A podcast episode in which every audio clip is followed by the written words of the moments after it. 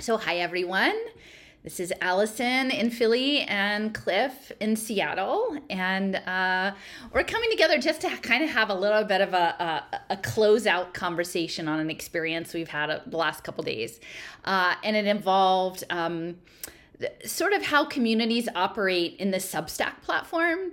And you know, part of the art conversation that we're going to have is is talking about this particular incident, and yet we're doing it not to point fingers per se at the people involved, but really to sort of examine uh, the dynamics of what happened and how this applies to the research that you know we've been doing uh, since the fall, really in terms of the like prediction and simulation modeling and the cybernetic steering of consciousness uh, towards group mind really uh, this idea of the ant computer.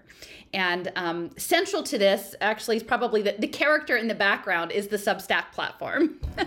Um, and so uh, cliff do you want to maybe say a little bit about how we sort of embarked on this odyssey of the past couple days? Sure.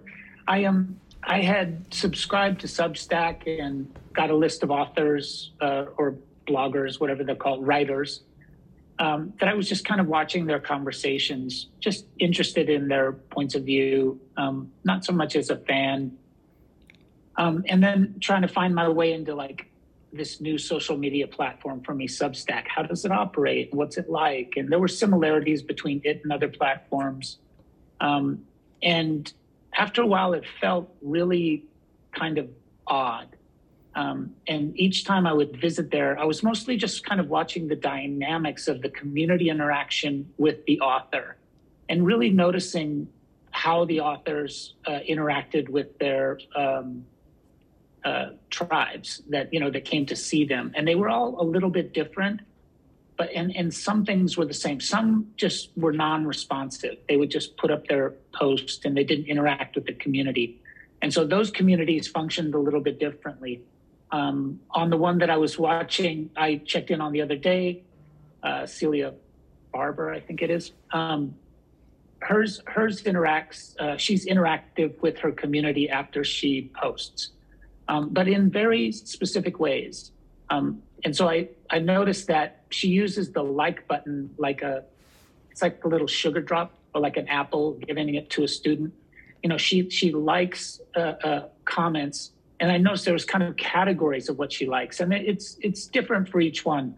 But I but I did. It's a signal too. Would, like that would be sort yeah, of considered like a, signal. signal. Yeah. Yeah, it's a little sugar drop. Like, oh, thank you.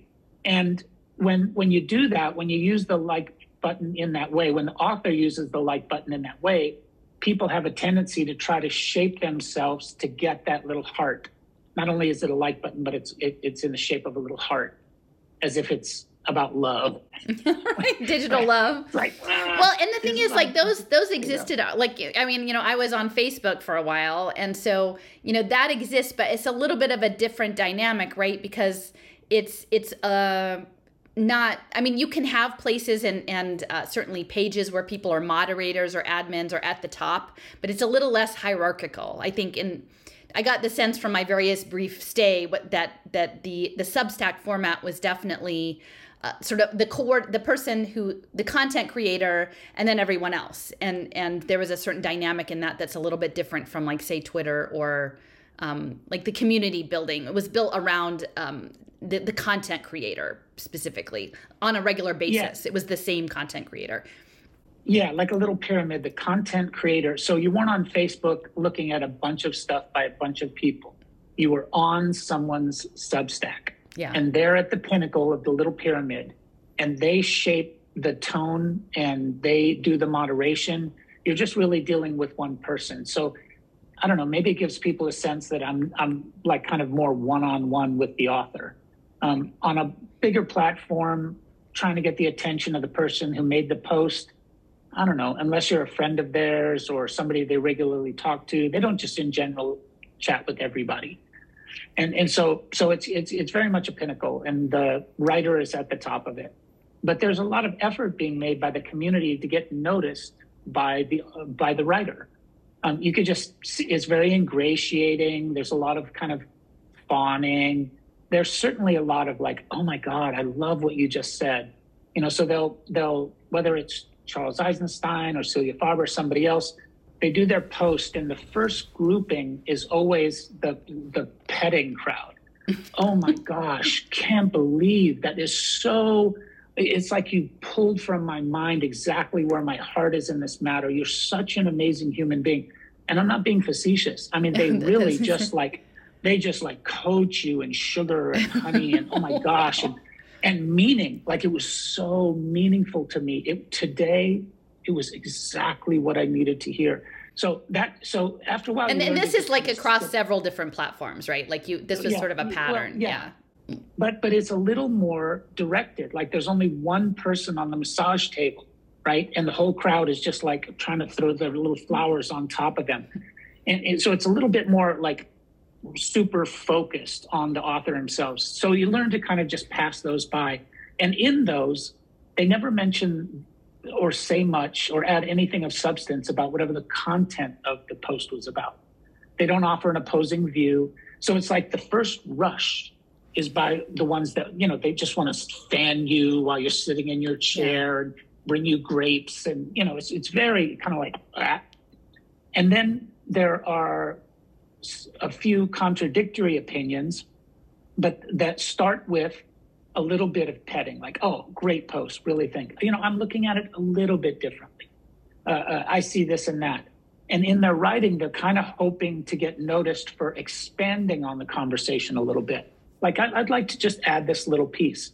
And sometimes the writer will acknowledge that, right? And so they they they get kind of on a track, like, oh, let me really read her stuff and see if I can fill it in a little bit because she really liked, you know, she put a heart on my last thing. And so it's just watching the dynamics of, of group interaction. And on Substack, it's very much about like a queen bee or, or, you know, king and everybody is. So it's, it's like watching courtiers, right? Okay. At, at, at, a palace, you know, the, the, how they, they're careful how they dress. They're careful how they approach. They're very, they're very careful and formal and when they're wanting to gain the favor of the queen, the monarch, the who. It's it's just got that look and feel. And so you try to pass through all of that stuff and look for somebody that asks an interesting question based on the actual material. And that's a much smaller category. And you were looking so for those you, people because that's the thing you were yeah, kind of so interested I was, I was in, looking like, for like, well, and also looking to notice when somebody does actually add a substantive comment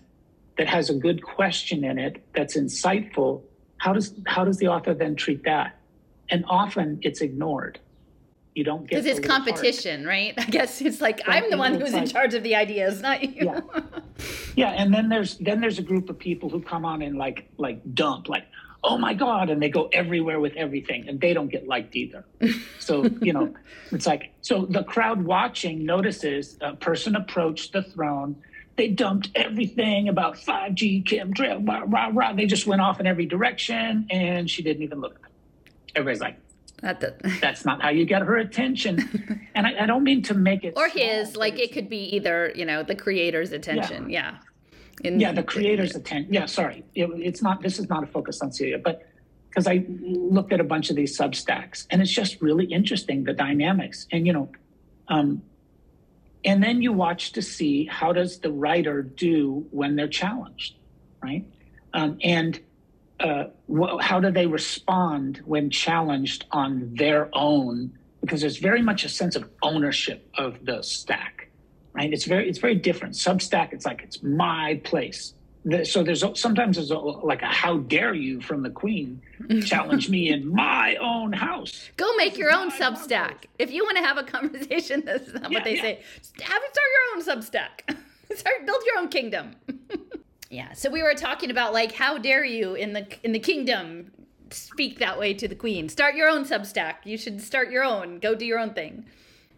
Yeah and I, I don't mean to like purposely make it into some kind of joke but when you just try to like just be there as an intelligent person, eyes open, and notice the dynamics, it's hard not to fit it into these simple minded categories where, you know, there's a person that, you know, like, so I wind up describing like the monarch or the queen on the throne because it feels very much like that, like trying to find a descriptive way to say what it's like to be in those rooms. And also, if you if you say something that is uh, counter to whatever the writer has said, uh, before often they won't uh, interact with you, but their uh, courtiers will just come rushing up, like you know, like their little ant army will just come attacking you. Like you see, he said something bad about the writer. Well, that is and, the they, social insects. See, because that's yeah. why that's what occurred to me this morning. So, do do we have a second just to provide a little bit of context, some of the specifics? So, uh, day before yesterday, you sent me a text. And you're like, "Hey, did you know like your your clip showed up on the Substack, a clip that you made a while back, and you know yeah. by name, you by name were identified in this thing, and um." yeah, you were maybe scrolling through and it's just like, oh, how surprising. Because usually my research doesn't really make it out that far. Yeah, exactly. Exactly. Yeah. But it, it wasn't particularly complimentary per se. It wasn't like, oh, I found this really interesting clip. Let's talk about it. Though. No, it was casting you uh, as uh, it was casting you in a poor light. It was like somebody went back, uh, not even the writer, the writer of the the Substack, Celia Farber, made a post out of one of her commenters on another uh, of her posts. One of her commenters said something, and she turned that into her next post. So she elevated a commentator to like, we're going to raise you up, and you and your what you said and what you pointed out because I think it's important, and I'm, I want to address this too. But you said it, so let's lead with what you said. And what she said about you wasn't true. So it wasn't flattering, and it wasn't interested in your research. And her comment uh, was not only inaccurate, but it had nothing to do with the substance of the video clip that they showed. Like nothing yeah. to do with it. Well, and just for background, so when I, I when I went to look and see what the clip was, it was it's 11 minutes taken from when Jason and I sort of did the deconstruction of the Greater Reset uh, three, I think it was. And, you know, we did a really, we, I think we did like eight hours of analysis on that event. And we went through all the various people who uh, participated. And this was after, you know, what we had, you know, expressed, I had expressed concern about Derek Broze and his position around digital child labor and child sovereignty. And so all of the people had been alerted that this was sort of a concern and I was going to be talking about it and they could let me know if they didn't agree with that and there were quite a number of the big players um, you know and nobody really got back to me saying they had a problem with it and and one of so then i went through and i, I just did sort of profiles of all the people who were part of that event. And uh, there were a number of people uh, Tess Lawrie like pushing the early treatment ivermectin stuff and rfk jr was i think a remote speaker but he was presented as part of that agenda. So during the course of uh, laying this all out i had done some interesting research because my my frame has been around uh, innovative finance right? These the way in which technology these web3 technologies are being merged with the financial sector um, and and used in new ways. And so i was really surprised to find that they were using pay for success finance towards quote unquote repurposed drugs so creating revenue streams off of drugs that didn't have a profit making option, uh, you know, vitamins or things that were off patent or whatever that you couldn't make a lot of money on, but they, they were creating new ways of packaging them to to generate funds. And and actually there were quite a few of those things that would fall into that category that would qualify as quote unquote COVID early treatment things. And that early treatment protocol was a, a central feature of RFK Jr.'s Fauci book. And so there was a the the beginning of this book opens with this idea that there was a mismanaged pandemic, which is the title of chapter 1, or mismanaging a pandemic, I think is the title. And then sort of launches right into ivermectin and hydrochloroquine, you know, and, and many pages on. But there's a it's, you know, pretty much an infomercial for those things. The first, you know, quarter of the book. And so they're very central to his his thought process. There was a pandemic and that it was mismanaged and that you need these drugs. Well, it just so happens that the person who's busy packaging up these innovative new finance opportunities is Steve Kirsch who is a billionaire who is you know has a background in tech and also digital identity. And uh, he's setting up these whole new systems of repurposed drugs. Um, and then later about a year later there actually came a, a video from protocol labs which is one of these firms we're looking at you know promoting blockchain for repurposed drugs and pay for success so there's a lot bubbling up, and I get that it's um, it's not a soundbite. it's a little complicated. Um, people might not understand what the point is because there's a whole cohort of people who've been trained to think that the doctors in these white coats with these drugs are the ones that I'm on their team and I will do what they say. So it's it's just hard to get people focused. And so for me, this 11 minute clip was um, ended up, I think it's going to be quite significant because, as it turns out, you know, a year later, RFK Jr. is announcing his run for the presidency. And who but Steve Kirsch, the billionaire, is creating a PAC to back that campaign. Right, and so there is an intertwining between uh, this, uh, the campaign and how it will be framed, and in the background these these drugs and these technologies, and a lot, a lot of money, and it all hinges on the idea that there was a pandemic and it was mismanaged. And with these right drugs that we've decided are the better ones, it will be managed better the next time. And I think we can have a broad debate as to whether or not that is. Um, like we agree with all those things you know there, there might be people who don't agree that there was a pandemic there might be people who don't want to take those drugs there might be people who you know there's a lot of different framing. Um, but that was packed into this this 11 minute clip and it's become more timely a year later because of this presidential run and who is backing it.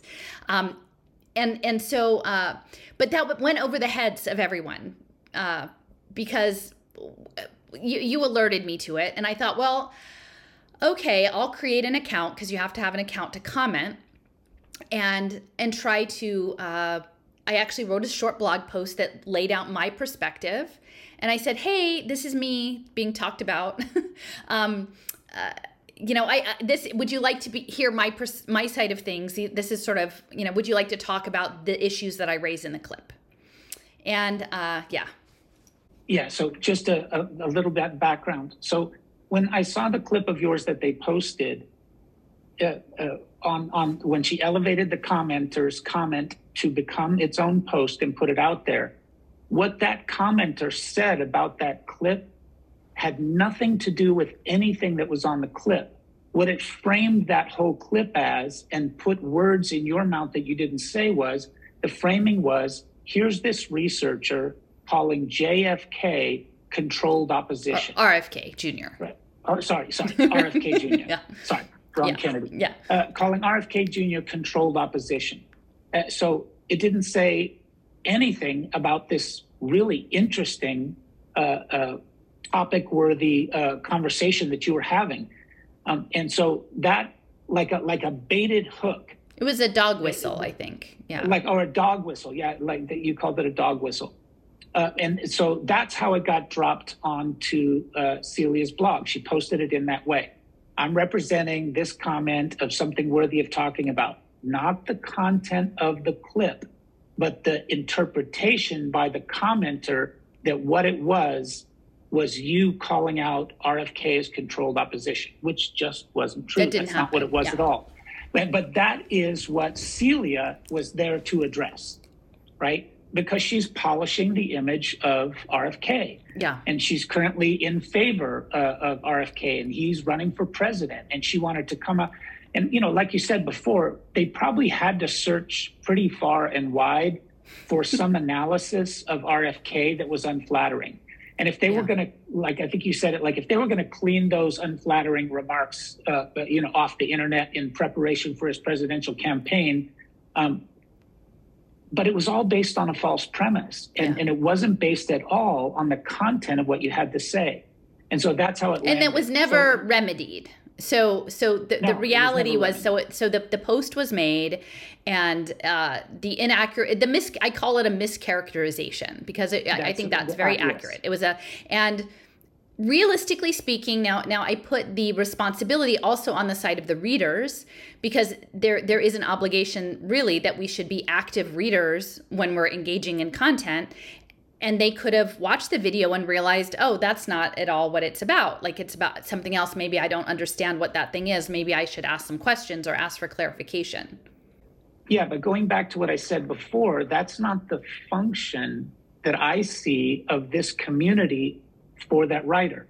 Their it's an affirming, like free thinking. It's an affirming function. It's yeah. a defensive function. Right. It's a, an attempt to gain favor function. The community. So oh, See, and I didn't know any like, of this. Like, I mean, I, I, I yeah. maybe if I had thought about it initially, but I'm like, okay, I'm just going to go in and make it clear what's really happening. And I didn't know the whole yeah. culture, like how it was structured, and that really it's structured like these social insects that I've been researching like that, yeah. that, which dawned on me as i got into it on the second day which bizarrely the woman doubled down after absenting herself and not answering any of my very reasonable follow-ups and you know questions and things she she just disappeared and said she was too afraid to look i'm too afraid to look at those comments. They said it's lord of the flies which at the same time um, she knew what she was doing when she started that. And and it's interesting because cliff you have said in the past that this idea of uplifting a comment into a post is kind of a technique of growing well, one you can kind of make an, a quickie blog post and get more commenting without a lot of work which honestly if you look at this is it was quite a schlocky um, dashed off. It was not a particularly thoughtful post. Um, but two, it's a way of like, it's a currency, almost like an internal currency among the affiliates. Yeah, you're an important writer, right? And you have a whole group there that's trying to get your attention. They're very defensive of you personally. They're fawning on you personally. They rarely challenge you. They rarely do any research of their own. They're just there to kind of shore up you and you come along and mischaracterize someone and, tr- and make it an issue of someone calling JFK controlled opposition, that sets them all in motion. So, and when once they're in motion, that's why they didn't actually go watch the clip. Like, yeah. the, why were they not conscious of the content of the clip? Because they didn't go watch it. What set them in motion was her disdain for anyone calling uh, RFK controlled opposition. And, and it's just like a completely fantasized premise. That wasn't happening at all. Right. But that's how she set her, her people in motion. Then she distanced herself from it, didn't interact. You showed up and, and were polite and straightforward and said, Hey, I think I'm being mischaracterized here. Uh, uh, let's just go back to the clip and, and, talk about that a little bit. And nobody would do it with you. No. Nobody would engage and with you. And there were hundreds of comments. Hundreds. Hundreds. Yeah, later later on, she said that this was the most commented blog post she had ever written, right? But it was only because you had the uh, you you had the determination to go in there and try to direct people away from this false premise that you had called him controlled opposition, and actually get them to pay attention to something really important. And your motivation for trying to get them back to the content of the clip was to be helpful. Yeah. Because it is actually like you feel it's actually helpful to pay attention to, to the information that you are providing, not to be right about it, but because it might be very helpful in looking at this thing. Right. So, and you were persistent about it, and not a single person in her community left the ranks of like, you're the person Celia doesn't like. I don't like you and then it turned into a child. Well, there were one or two people who who who in good faith yeah. engaged, uh, uh, maybe in yeah, like the yeah, second sorry, day. Sorry, but yeah, but the, I the majority. Found some on the sec. Yeah, I, I did find some on the second day, but they, you know, but it's it's really hard to find. And when I did find them, I was like, oh, there they are. So there were one or two, but nobody in the crowd of her community was ever willing to slow down for a minute and go, oh, this post is about you. You're here now and oh. you're available. oh, and you want to talk about the actual content of the clip. Like you're not even making a big deal about, you know, like you said it once or twice. I'm not, I, I don't use the word controlled opposition, but I'd really like to talk about the clip. It's really interesting. It might be helpful. And no one would engage you right. on that, right? And although a few people, like you say, did come to your defense. Hey, wait a minute, she's a brilliant researcher but it just got lost in this overflowing defensiveness and that was like herself. the pheromone i think. I mean and, yeah. and that's that's what i'm realizing when i'm doing this research. And i think in that way this is a real learning opportunity for me because it was like it's one thing to research something and and make the maps and and talk about it. It's another thing to literally be thrust into it right? And then to try to navigate what this is. And it really took me until the second day to realize wow this is swarm intelligence. Like this is a, a, a, a stigmergic steering. This is this is literally the embodiment of what I've been researching, and yet these individuals. Um, and, and I won't say, you know, my experience was within one particular community. I, I imagine that might happen in others. Sorry, we've been having a little bit technical difficulty um, if it seems choppy here and there. But um, yeah, so I was just saying that this was like an opportunity, perhaps uh, unanticipated and not necessarily pleasant, but an opportunity to actually see on the ground how this stigmergic system worked, um, and and to see it in action, to see the the attempts to convey.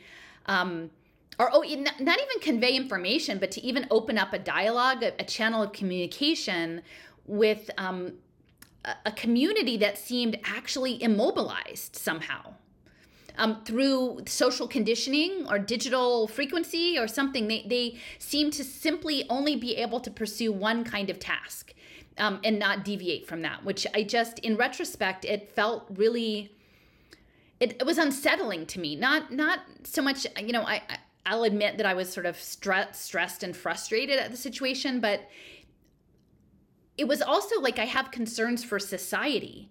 If if this is how we have conditioned um, behavior acceptable behaviors moving forward and these are the people who identify themselves as being in um, you know liberty and independence or free thinking or or whatever that that it's their their worldview has shrunk such that their um, their capacity is not that they're dumb they it wasn't that it wasn't that they didn't have the intellectual chops to to listen or to engage but it was that literally something had been shut off in them and and a couple times I, I you know I incorporated into my comments and I, I didn't mean it in a in a sharp way but I said I'm I'm here to remind you that there's a human being attached to the other end of these posts. Like this is there's me. It's me. I'm a human. I'm not a overdosed red pill person or I'm not you know someone you can't put words in my mouth. I'm I'm real and I'm here to remind you of your humanity like you know someone because often they would just riff off on like well let me just tell you what i think about red pill people or let me tell you what i think about con- people who use this term. And i'm like no no no. This is about me. This is about me specifically. And so i'm showing up to point this out. This is not just some abstract concept. This is something that is being done to a particular person for a particular purpose which appeared to be political like some sort of political advancement of this person's preferred candidate. Um, so i'm here to ask to remind you of your humanity and my humanity and our, how we proceed together because that's supposedly when all this went down what we were uh, struggling for was to retain that. That was that was the whole thing right? We were struggling to retain our humanity in the face of a terrible oppressive force and yet somehow um, a lot of people have been invited into stories that that um, feel disabling. It feel they feel disempowering actually. Like you, you, your agency and your power is only in so much as you are um, a piece of a structure, which is actually the entire opposite of what the resistance talks about. They're so concerned about collectivism, right? They're so concerned about that losing their identity, and yet I saw it with my own eyes that they had. It has already happened. Now I'm not saying they can't reclaim it, but it it, it was just it was really. Um, like it hurt my heart to see it. Not just that i was angry or frustrated with them but it, it hurt me to understand like how do we move out of this space? And i think we can. There must be some way to do it but um yeah. Yeah and not not knowing what it was and stepping into it like you know i i invited you to have a look and you stepped in and there's a bit of like not quite knowing what this is not being able to feel the edges of it. Like a couple of days later we can see it more clearly and with your background in the ant computer and stigmergy and pheromones and uh, psychological uh, management, uh, narrative management, we've been able to step back and go, wow, this is this is actually an example of exactly what I've been pointing to. But it was unexpected that that's what it would turn out to be. So it was confusing. It's like, yeah. oh, I thought I was on a resistance, open, let's have good dialogue platform about ideas that might shake things up. And it turns out, no, you're not on that at all. Right. You're in the house of this particular Lord and her followers, or it could be her or anybody, but their, their followers have been trained uh, to respond like kind of like attack dogs. And, and, you know, part of what you said about humanity was like, hey, look, I know you've been trained to take a defensive posture and shoot vitriol and, and, and harshness like a bullet in a gun. You've been fired, but hey, this I'm I'm a real person. Like at the end of your bullet is not just like uh, somebody petting you for having completed your task well. There's an actual real person out here, right? And you're aiming all of this at me. And you know, hello, my name is Allison. and and you're not talking to me. You're not addressing the contents of my clip. You were all you were all just like shot out of a slingshot behind a false idea, and you're not like aware enough to check your own behavior. Like you're so focused on the reward you're going to get for playing your part. And all of that feels very much like an active simulation yeah. in the way that it's been designed. Well, you know, and it was so, strange and, because I mean, for the most part, on the first day, people weren't aggressive. Um, th- there were one or two comments, and, and so what I did was I went through, and there were you know already 150 comments, and a lot of them honestly were sort of uh, sidebar conversations related to governance or something, the politics, the legitimacy or so of that. And so I didn't really weigh in on that because that really wasn't what I was interested in talking about. But the things that actually were looking relevant to the clip are relevant to me or relative to like this idea of taking swipes at people who use the term controlled op. Like I, I would ask some questions and I, I, didn't ask the same question over and over. Like I, I tried to personalize it. But at the foundational aspect, I said, listen, you know, do you think there was a pandemic? Do you believe that what we experienced was a pandemic? Like, I think that's an important first question because that's what this clip is about. All of this falls from the idea that there was, and therefore these things must happen. Um, and that's an important distinction. Uh, and, and you can come to that, out, you, you can consider that outside the context of RFK Jr right? That's a thing for you to decide internally in your own internal compass. And then once you do, then there's two a divergent road, right? There's the yes, I think there was, and there's no, I think there wasn't. And then if you're on the the no, then your RFK Jr. isn't going to be on the road go that road because as as far as I know, he's he's written his book saying that there was, and he would manage it better. Now, now the challenge within this particular narrative is that it was rather confused, but it seemed that the um, that Celia was trying to take a position that something had come to into his awareness rather late, I must say, about Event 201 and these simulations, and therefore somehow he didn't think there was a pandemic. Now, we ask repeatedly over the course of a couple of days, like, did okay, did, do you have something in writing, like publicly, like a speech or written that he's changed his position? Because that's the framing of his book. Um, and she literally, she, yeah. literally, it's the primary chapter in his book. So it's fair to say okay, if you're saying he's grown and that's not his position, can you at least point us to where he exhibits that in a talk or a conversation or in writing? Right. And no because that would be a big thing. If you've built written the best-selling yeah. novel that's really shaped the contours of the quote-unquote resistance, and then foundationally you've changed your position and you're a presidential candidate, yeah, you kind of need to come clean about like where you are now, not through a secondhand source, but through your own like that's what a leadership role is, right? You admit things and then you you make it clear to people. But none of this was clear. It was very Alice in through the looking glass kind of un, unclear. Um, yeah, and, and then and, secondly, and I just want, and then I'll, I'll pause. But is please. falling from that is this idea? Okay, so say he did right, and you're out there looking for the uh, proof, you know, to confirm that what is his position with respect to the drugs? Right? Because that was the other focus of my clip was what is this relationship to these emerging technologies and finance and kirsch and the drugs?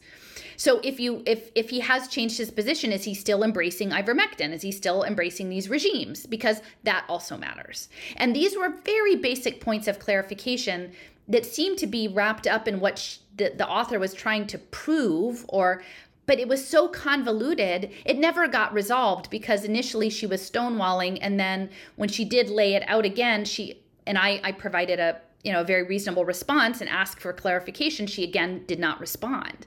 So the confusion was part of the program. Like i think that the confusion and it, I, I mentioned that to you earlier i said it felt like we were in an absurdist play. It, it was Absolutely. like absurd. There, there, you couldn't actually um, make a reasonable argument because it was like you were in a hall of mirrors. Yeah. Yeah. So and um what was it I was going to say the um so part part of her argument uh, just uh, details part of her argument seemed to be that because he had investigated uh, event 201 and because he is who he is, a brilliant guy, he went way beyond Event 201. She's talking about activities. Right. And he investigated, he found tons more CIA setups like Event 201. And he and he just called them out. He knew them. He knew the people by name. And he called, and therefore that's the proof that he's no longer standing behind this primary supposition that you know there was a pandemic that was badly managed right that was the, her proof that he no longer held that point of but view But she inferred was- it she was inferring yeah, she it inferred. She Yeah. was inferring it, but that's like that. That didn't make a lot of sense. And then you know, uh, maybe just say this now. You know, energetically, you come into a room and you notice there's a pot of tea warming on the stove. There's some flowers in a vase on the table. The room is clean. It, it's not overdone. There are comfortable places to sit. You know, you get a feel for the room. You know, and, and different rooms are different. You come into some households and they've got, you know, four kids, right? so toys everywhere, dishes aren't done. You know, it's just you get a feel for the room. So in coming into this, it was very confusing because the feeling in the room, on the site, in the community, was actually really harsh and and dissonant and and uh, threatening and uh, uh, mean spirited and Well, I would say the the first was- day because you got you came in later. The first Yeah, day, what what I so when I realized because it sort of evolved because she again I got had the treat of being her focus of her attention over three different posts or four maybe I don't know. Um, so yeah, so the first day really most people didn't engage. They simply didn't respond. There were people who would like posts or heart things, but um, handful of response. Um, nobody again engaging in the actual content, but a few. And then I would sort by the newest first because it's hard to navigate, especially when there's like 300 comments. What's what? Just to see if if new things would come. And then I realized that it by the next morning there weren't any new things. And so I was like, oh. And then I happened to look at the next day's, you know, that day's Substack. And guess what? Then I was on it again. Only the today's stan- stance was that she had pulled a comment from someone and said, "Oh, look, this person is abysmally red-pilled, overdose. They just hate everything. They don't trust anyone." Which, if, if again, it's such so clear that she doesn't know me, and the person who made the comment doesn't know me, and you know, so I liberally sprinkled my John, sprinkled my John Coltrane dandelion Easter post, and I'm like, nope, that's not me. Like you might imagine that that's me, or try to put this layer on me that is again a mis misinterpretation of me but that's not me. And um but that first day it was the silence. And what i didn't know until you explained to me the dynamics of how these platforms work is they were probably all like who let her in? She's she's not one of us. Like uh, I, I if i say something everyone's going to look at me and know that i engaged right that and, Yeah. and and and then and then and then what will that do to my place in the pecking order right so i either have to be aggressive you know and, and again there there were one or two people who were on the other side uh, like three, I think totally, and plus you, Cliff. But for the most part, it was very much like, oh, I don't know what to do. Who let those people in the room? But I hadn't done anything bad, so they couldn't like necessarily say, oh, I'm kicking you out. You know, I'm gonna I'm gonna p- put you up and you know misrepresent you and then kick you out of the room. So they just silenced it and then pivoted into the next phase. And then that in that phase she engaged a little bit more celia.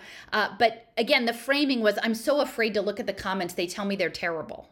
And then people were like oh oh we, well you know you shouldn't because we really care for your health and your well-being.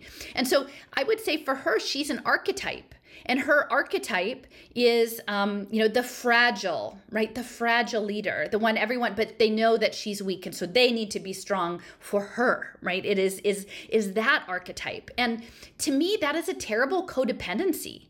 Like I, I mean, it, it seems bad for both parties to have this dynamic going on, but it's, it's, it doesn't seem healthy. And part of what I've been trying to say for people is, you know, I'm not here to be a queen or an influencer or whatever. I, I'd like for I'd like to col- have collaborators. I'd like to have groups of people who have curious minds and want to turn over rocks and hold things different directions and piece things together.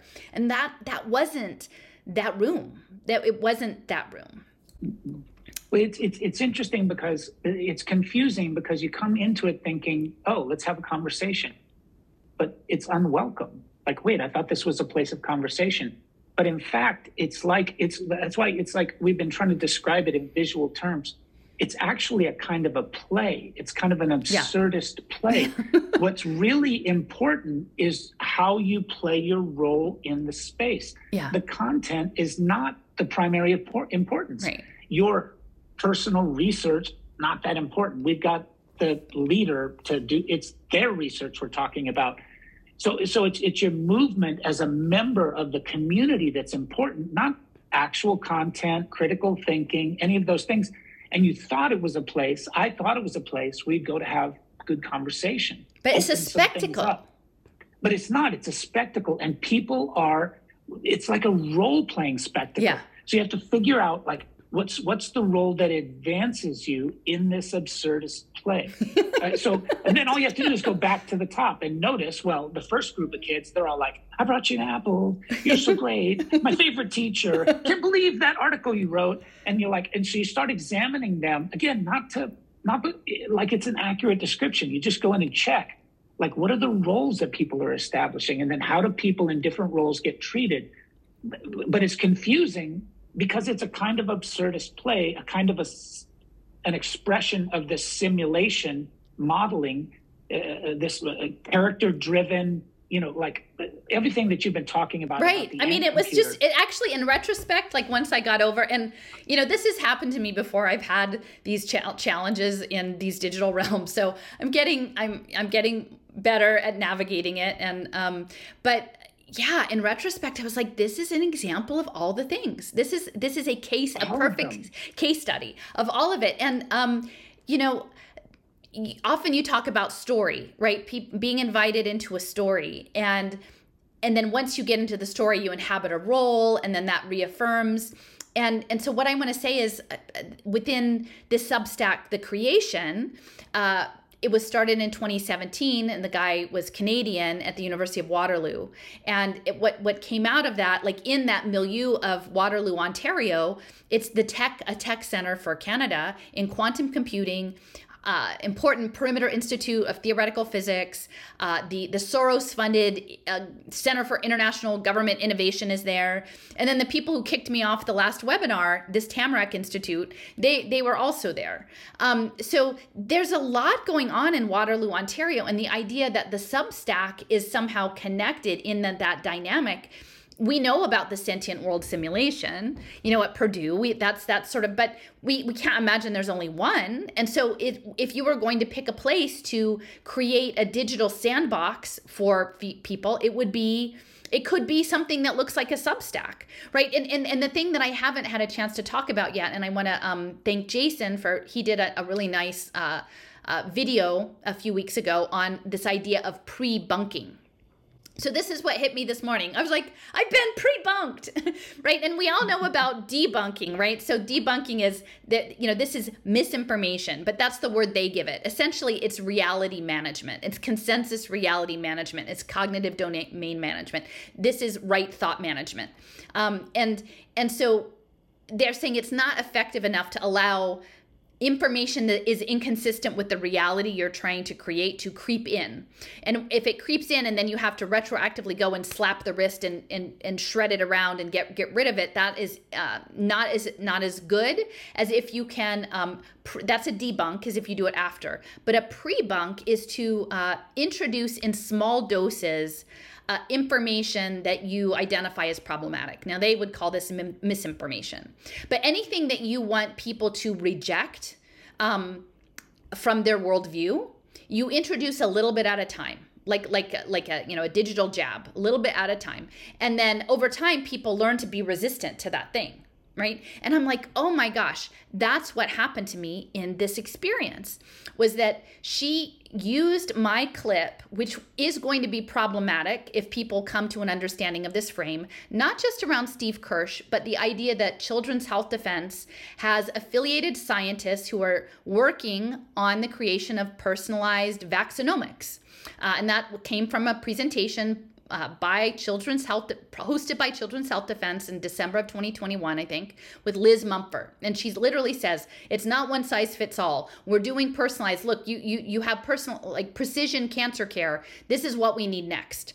Right. And and who what is another big voice in the space, right? In the, the anointed leaders of the Camelot golden era of better managed pandemics, then Malone, So, if you are going to have someone legitimize uh, a stable of trusted doctors to hand you a personalized uh, therapeutic, it would be someone like him, right? And so you've got, you can kind of see it coming out of the woodwork, um, how these various pieces are going to come together. And yet, you need to be able to have this to, to exist in plain sight and that people can't see it like we have to get to the point it's they used to do those psychological experiments is where they said you know pay very close attention to the basketball players and or like how many times do they bounce the ball or pass the ball and and you look and then at the end they go oh did you not notice the guy in the gorilla outfit walking through the basketball court and you didn't because you were so focused on this other thing. And so they put it right out in plain view of what it actually is. But if they can tell you a story and captivate your attention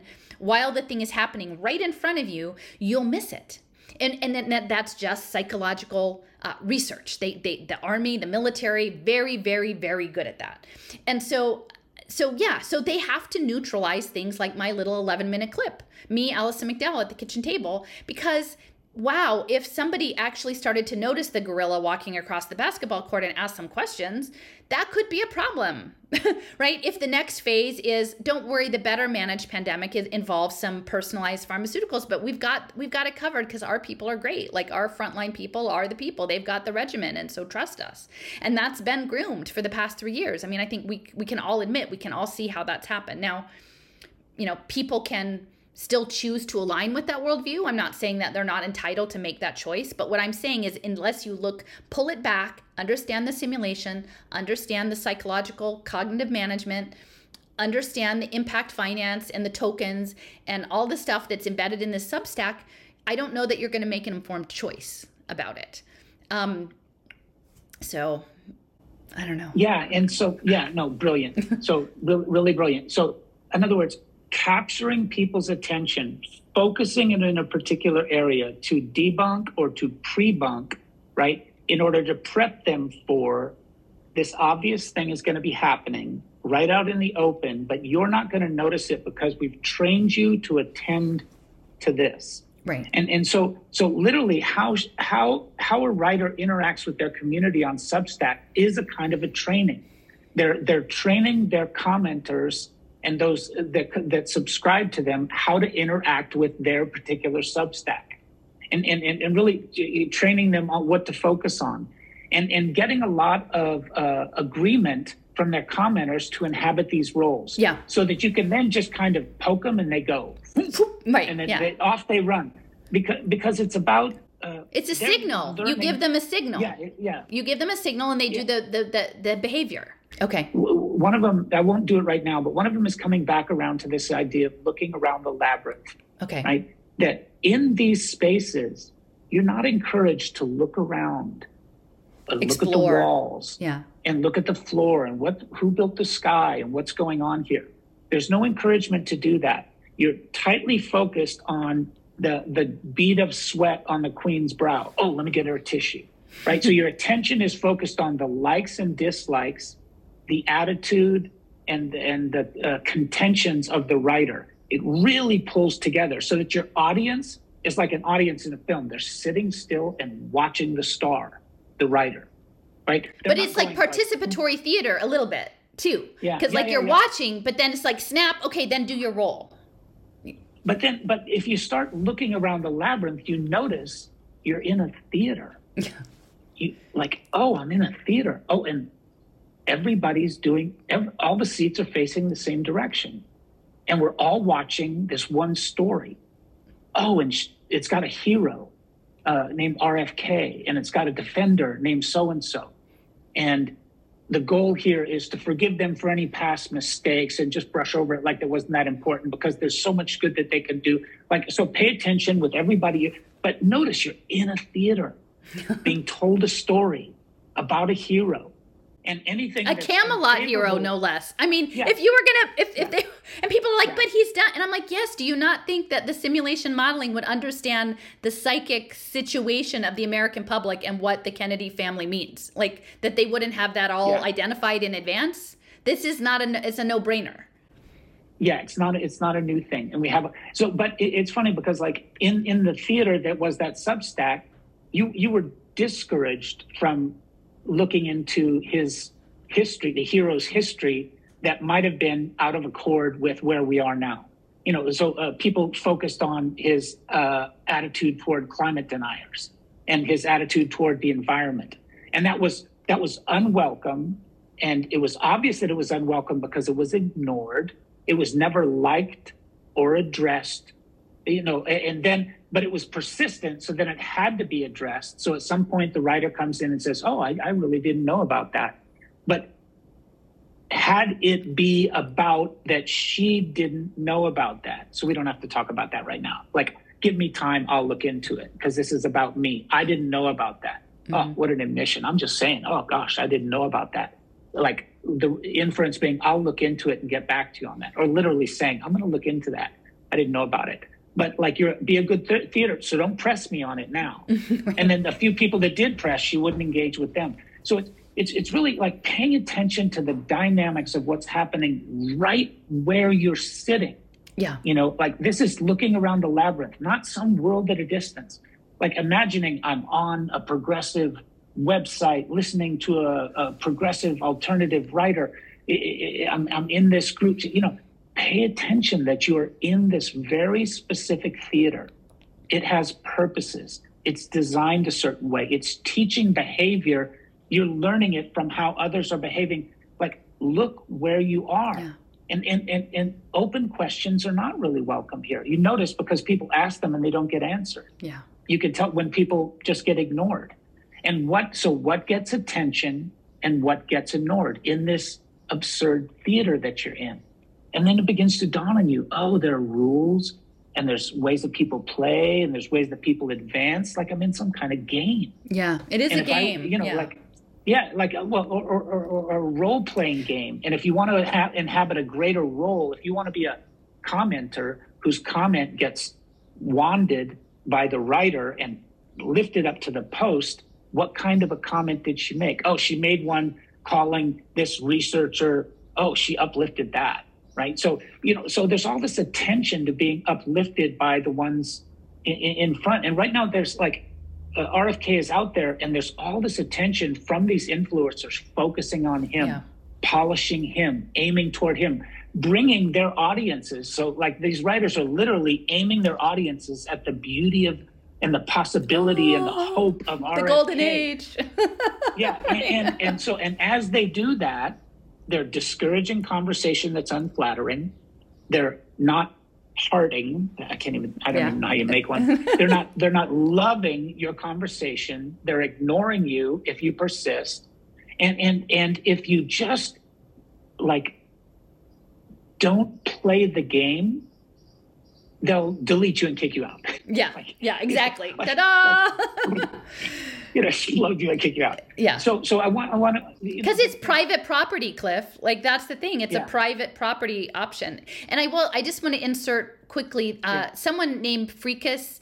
Uh, I can't remember if I said this already, but was talking about like the tokenization, this idea of mm-hmm. income sharing agreements with writers, and that ultimately yeah. this idea of tokens, which Chris Best was involved with tokenization and mobile apps eh, prior to Substack if he is what happens if in these roles that people are playing not only do they get hearts but they maybe they get tokens right? Maybe it becomes an income opportunity. And then you've got uh, content creators who are on some connected blockchain ledger to substack and then they have these income yeah. sharing agreements. And so they're they're steered into certain narratives. And then the uh, audience is steered into supporting those certain narratives. And then all of it is run on these token signals.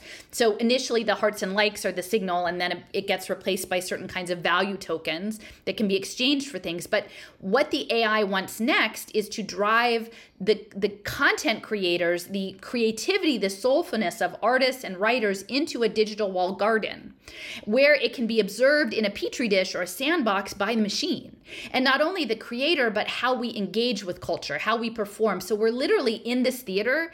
We're performing for the machine. We're performing for the outside in robot. The theater itself is the outside in robot. And so it's critical that the creative economy gets pulled into these kinds of uh, stub substack arrangements. Not just so that it's some alternative revenue stream for artists but so that the engagement levels that you've been talking about and laid out so clearly can be put into the machine learning. Like wh- what culture do you like? What culture do you not like? That that is this next phase of of the AI development is that you know that builds off of the DALL-E and the Chat GPT and all of this is is the creation is putting your soul and creativity into that not just adults I think but eventually children and that's probably what the Roblox stuff is is built to do. Yeah, so I'm I'm saying this is not a resistance space.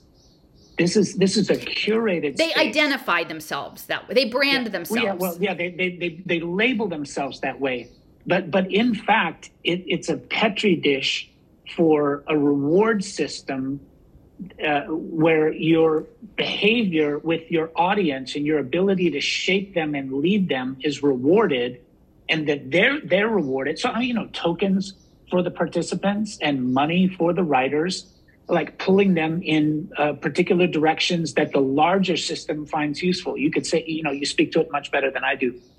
But it, but it's it's also you know looking and they like the variety. I just want to emphasize yeah. that. So this yeah. idea of branding is they don't mind resistance as long as it's in the sandbox and it has some good metadata tags. They they like that. They're interested in what the resistance is doing. Yeah, it, it's it's actually it, I've been learning it from you, but it's hard for people to imagine it, that this thing wants all aspects of culture. The, the, res, the quote labeled resistance culture has as much value for for being in a petri dish so the outside in robot can learn it as does any other yeah. side of it. It's it's not like the the quote resistance movement is a problem for AI so welcome back folks. We actually uh the, we this is a continuation of our earlier conversation we're sandwiching it together because uh, we had some technical difficulties and time constraints, but there were a few more things that we wanted to talk about. Not to, you know, continue to stir the pot because that's not the intention of this, but really to um, reflect because I think when you sometimes you learn more from situations that are uh, unexpected or don't work out the way you think they are than things that where everything just goes smoothly, right? And so if you can, I think, take time to reflect on that and see what the takeaway is. Um, and so, what we're hoping to do is to, like, in this reflection, think about some of the larger group dynamics. And while yesterday we talked about some of the particulars because there's important context there regarding um, perhaps the, the connections between what happened in this Substack, uh, the Celia Farber, the Truth Barrier Substack, and uh, the presidential candidacy of RFK Jr. So that in and of itself is an important context, but it's not what we're not here to say about individuals really, to point fingers at individuals per se. It's really more about looking at the structures that are about um, how we interrelate interrelate with each other socially and that how that is being changed in social media spaces with very clear intention by like military interests behavioral psychology military interests in ways that we're not aware of. And we don't understand the game and we've walked into this thing and we don't understand what it is and we just act as though it's reality and um, we're being steered through social cues that we're not fully appreciating of and you know when I jumped onto the Substack the first day with some comments, I kept saying, like, hi, there's a person attached to these comments that are making, and it's me, and I have some thoughts. And, um, and it was very interesting how there was this intentional disconnect of me as a person and this concept of me as a target in in the space, right? And I sort of showed up to say, like, no, this is a really weird environment that we're in. If we were all in a room talking, it, it, wouldn't be rolling rolling this way. And like, let's pause and sort of reconnect and be grounded in ourselves and our humanity, because that's um, when we're on autopilot. That's that's where we head. So um, anyway, so I'm I'm I'm here with Cliff. Before we get started, I do want to say, um, and I'm not, I don't want to channel the like, oh, I'm I'm a you know people come and protect me or anything like that. That's not where I'm going with this, but it is hard to do this level of research, this intensity, and then wonder if uh, it's valued by people, right? If it's if if you know you it's the dandelions going out into the world and and and and you and you don't know where they're going to land, right? You don't know how many are going to you know grow new dandelions or whatever, but um I do want to just t- ex- have an expression of thanks, and these were sent in the mail long before the the the Substack situation happened.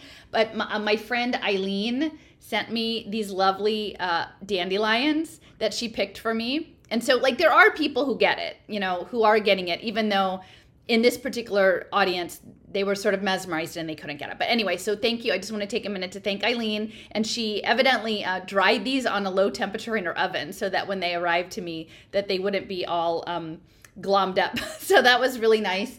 And then also, and, and she gave me some other things too, like uh, uh, like tea, the teasel. She goes on walks and then she collects things for me in different places. So, so yes, so the message is getting out. And then the other person on the very same day, it was amazing. I don't know if you remember Cliff, uh, Krista from Utah when we um, we met up when we were in Moab and we did a little interview in front of those big rocks with the crack in it. Oh yeah, yeah, yeah. yeah. yeah. And so yeah. she she sent me a lovely uh, dandelion uh, cloth here and suggested about using it when I when I go out as like a base for a portable uh, altar or setting these intentions. Which so I just I want to express that even though sometimes I know I show up and I'm like, oh, nobody's getting it. People wake up, wake up. You know, but there are. Like I, I need to know that that there really are. And, and I want to just open with a, a, sense of gratitude, not in opposition to what happened on the Substack, but just as an affirmation that I, I see you guys out there who um who who are taking this information in and making it your own and and I thank you. So um yeah, so yeah, so here's Cliff, do you? So yesterday, before I turn it over to Cliff, I did actually. Um, maybe it was the day before yesterday, uh, an extended analysis because I had found this really interesting article uh, someone had shared with me about persuasion techniques. And I'm not necessarily saying that the influencers on these substacks know about the persuasion techniques or maybe they're just embodying them, but I think that the algorithms know, and the algorithms that are behind these systems that are Web3 and funded by Marc Andreessen um, can they know that that's how it's built in.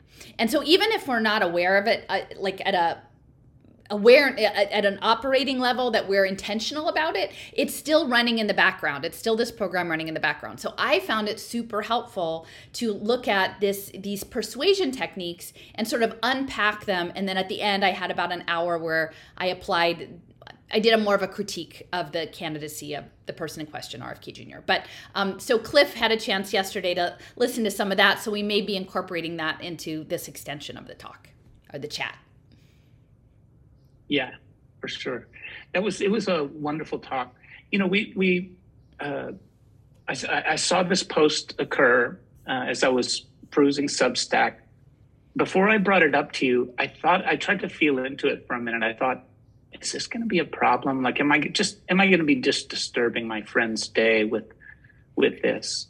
But some it, it felt kind of important, and um, and then as I watched you enter into it, I kind of watched from the background, and it's as though you had climbed into the simulation itself, as expressed uh, by you know like into the ant computer I mean, this is from thinking about it later. It's like watching somebody go through this door, down this rabbit hole, and you're in this culture and this milieu that has all of these intentions and purposes and rules hidden in the background, such that the author and the community aren't even aware of them. And then there's an operating system that it's functioning on, which you talked about yesterday, and uh, you know, and this idea of uh, persuasion uh, that they're also unaware of. And yet they're like actors playing a role, you know, oh, I'm just an author on Substack and this is my community. Seems very normal. But it's it's embedded in a background layer, like all the way through. The the, the whole thing was built so that when we step into it, it could affect us and move us. And it has, you know, purposes of its own. So, but at first, when I watch you step into it, I, I just thought of it like, oh, you're going to have a conversation on someone's blog, or not a blog, uh, their Substack, and their community is, uh, you know, kind of feisty. But as I watched you there, like my friend, it's like you're in this dark forest, and all these really strange forces are driving behavior of the community. Uh, I start to to get like really confused. So anyway, it was it was a little concerning. And then at some point, it was just taking a toll at you. And, and so we had a conversation. You're like, hey, this is really not fun. It's no fun being there. The community is acting in all these strange ways. They're mischaracterizing me. And In fact, they built you as a character, like you yeah. just said. they created you as a character and then had a conversation about that character. And then you showed up as a human being and said, Oh, I'm the human being behind the character. Um, the character doesn't really represent me. It's kind of a mischaracterization. It's about this clip. None of you have watched that clip, but you're really kind of off to the races. And yet you were polite, just kind of like, hello, hello. I'd, I'd love to talk about this stuff, but it's almost like they weren't interested in you. The trigger had already, the bullet had already been fired. You know, uh, somebody in opposition to JFK's candidacy. And then the the community behavior had been you know already set in motion. And then the author quote moderator uh, went about kind of like marshaling her community liking things putting little hearts on things. Well initially the first day just to clarify when i showed up the yeah. first day there had been that interaction the the liking and the steering. But when i showed up that stopped and she disappeared. Yeah. And, and later, in, in, yeah. and this is her own words, she said, Oh, I just couldn't look. I just heard it was terrible. So she acknowledged that she absented herself when I came that first day. Yeah. The, the second day, there was slightly more engagement, but there was still a retreat. There was a management to a point and then a, a retreat out of the thing to let the people. And if you if you don't mind if i just say one thing um please oh, so please so yesterday you know i'm working on a new quilt um for Lynn and it's got a lot of triangles and so I'm like trimming these triangles and listening to my audiobook and it's very fascinating. It's called uh, Children uh, Children of the Ruins and it's uh, a, a, sequel to this earlier audiobook I listened to that's science fiction and it's about an advanced civilization uh, inhabited by uh, spiders that have been evolved using a nanotechnology virus. And so they're an advanced civilization, but they're spiders, so that their senses are different than human senses. And so they feel vibration and energy more than vision. And then th- this follow up book is the same universe, but they've added to it. Uh, highly advanced octopu- octopi an octopus. They've used this nanotechnology and you know an octopi are already super smart. Um, but and I, i'm only maybe a third of the way into it but it's so interesting so the spider uh, story was literally talking about how the spiders conquered the ants and then were using them as a biological computer. This is another great advance that portia's society is built on and yet one that has become a serious limiter of their further advancement there are hundreds of tamed ant colonies within Great Nest, not counting those in the surrounds that undertake the day to day business of producing food, clearing ground, or fending off incursions of wild species. Each colony has been carefully trained, by subtle manipulation of punishment, reward, and chemical stimulus, to perform a specific service, giving the great minds of the spiders access to a curious kind of analytical engine using the cascading decision trees of the colony's own governance as gearing. Each colony is good for a very limited set of related calculations. A vastly skilled, yet vastly specialized, idiot savant right? Like b- based on these oh, social wow. cues so I, I pulled this and i'll insert these clips so you can listen to it. So i'm like oh my gosh you know how, how does this guy know all these things? But literally the spiders are using the ants as their computer. So that's the first book. So then the second book the octopi come on the scene. And the author uses uh, these stories to ex- explore cre- uh, aspects of cognition and sensation and um, and social dynamics that are built around sensation and cognition. And so in this episode, it was uh, the, the smart octopi have been taken out of their uh, aquariums and they're going to be sent down to the terraformed ocean. And they're in some space elevator capsule or something. And somehow the two of them get in a fight. And so they're describing this fight of all of the tentacles, which is, it's hard for an octopus to have a fight because they collapse themselves, right? There's like, it's hard to get hold of like an octopus to an octopus but there um it was this very dynamic struggle and they they characterized the mind the thinking of the octopus that they, they, there's a crown. They actually said the crown. So I think that's the main brain and the head part of the octopus. But all of the eight tentacles have their own mini brains. And that how it was set up was that the the the main brain would set a task and then it was up to the tentacles in and they called it the reach in the reach to figure out based on local conditions how to execute that task successfully right? So it was this centralized decentralization, which is all the stuff that we're talking about with like the the the uh, Bank of, for International Settlements and the digital currency. It's up at the top it's centralized but in the operation it's decentralized and so i'm listening to this and I'll, I'll, put both of these clips in so you can hear how i think about it and sometimes they're just these synchronicities or you know what are you what are you listening to you know but i thought wow what if these substacks are being used as petri dishes and test beds uh, towards some sort of goal behaviors. To what end? She creeps closer and he steps away again, not fleeing her, but following that unseen web of his own invention. To any end? To no end. In and of itself, my new architecture carries no instructions, no commands. It sets the ants no tasks or behaviours. Then what good is it? He stops, looking up at her again, having lured her this close. It can do anything. A secondary architecture can be distributed to the colony to work within the primary.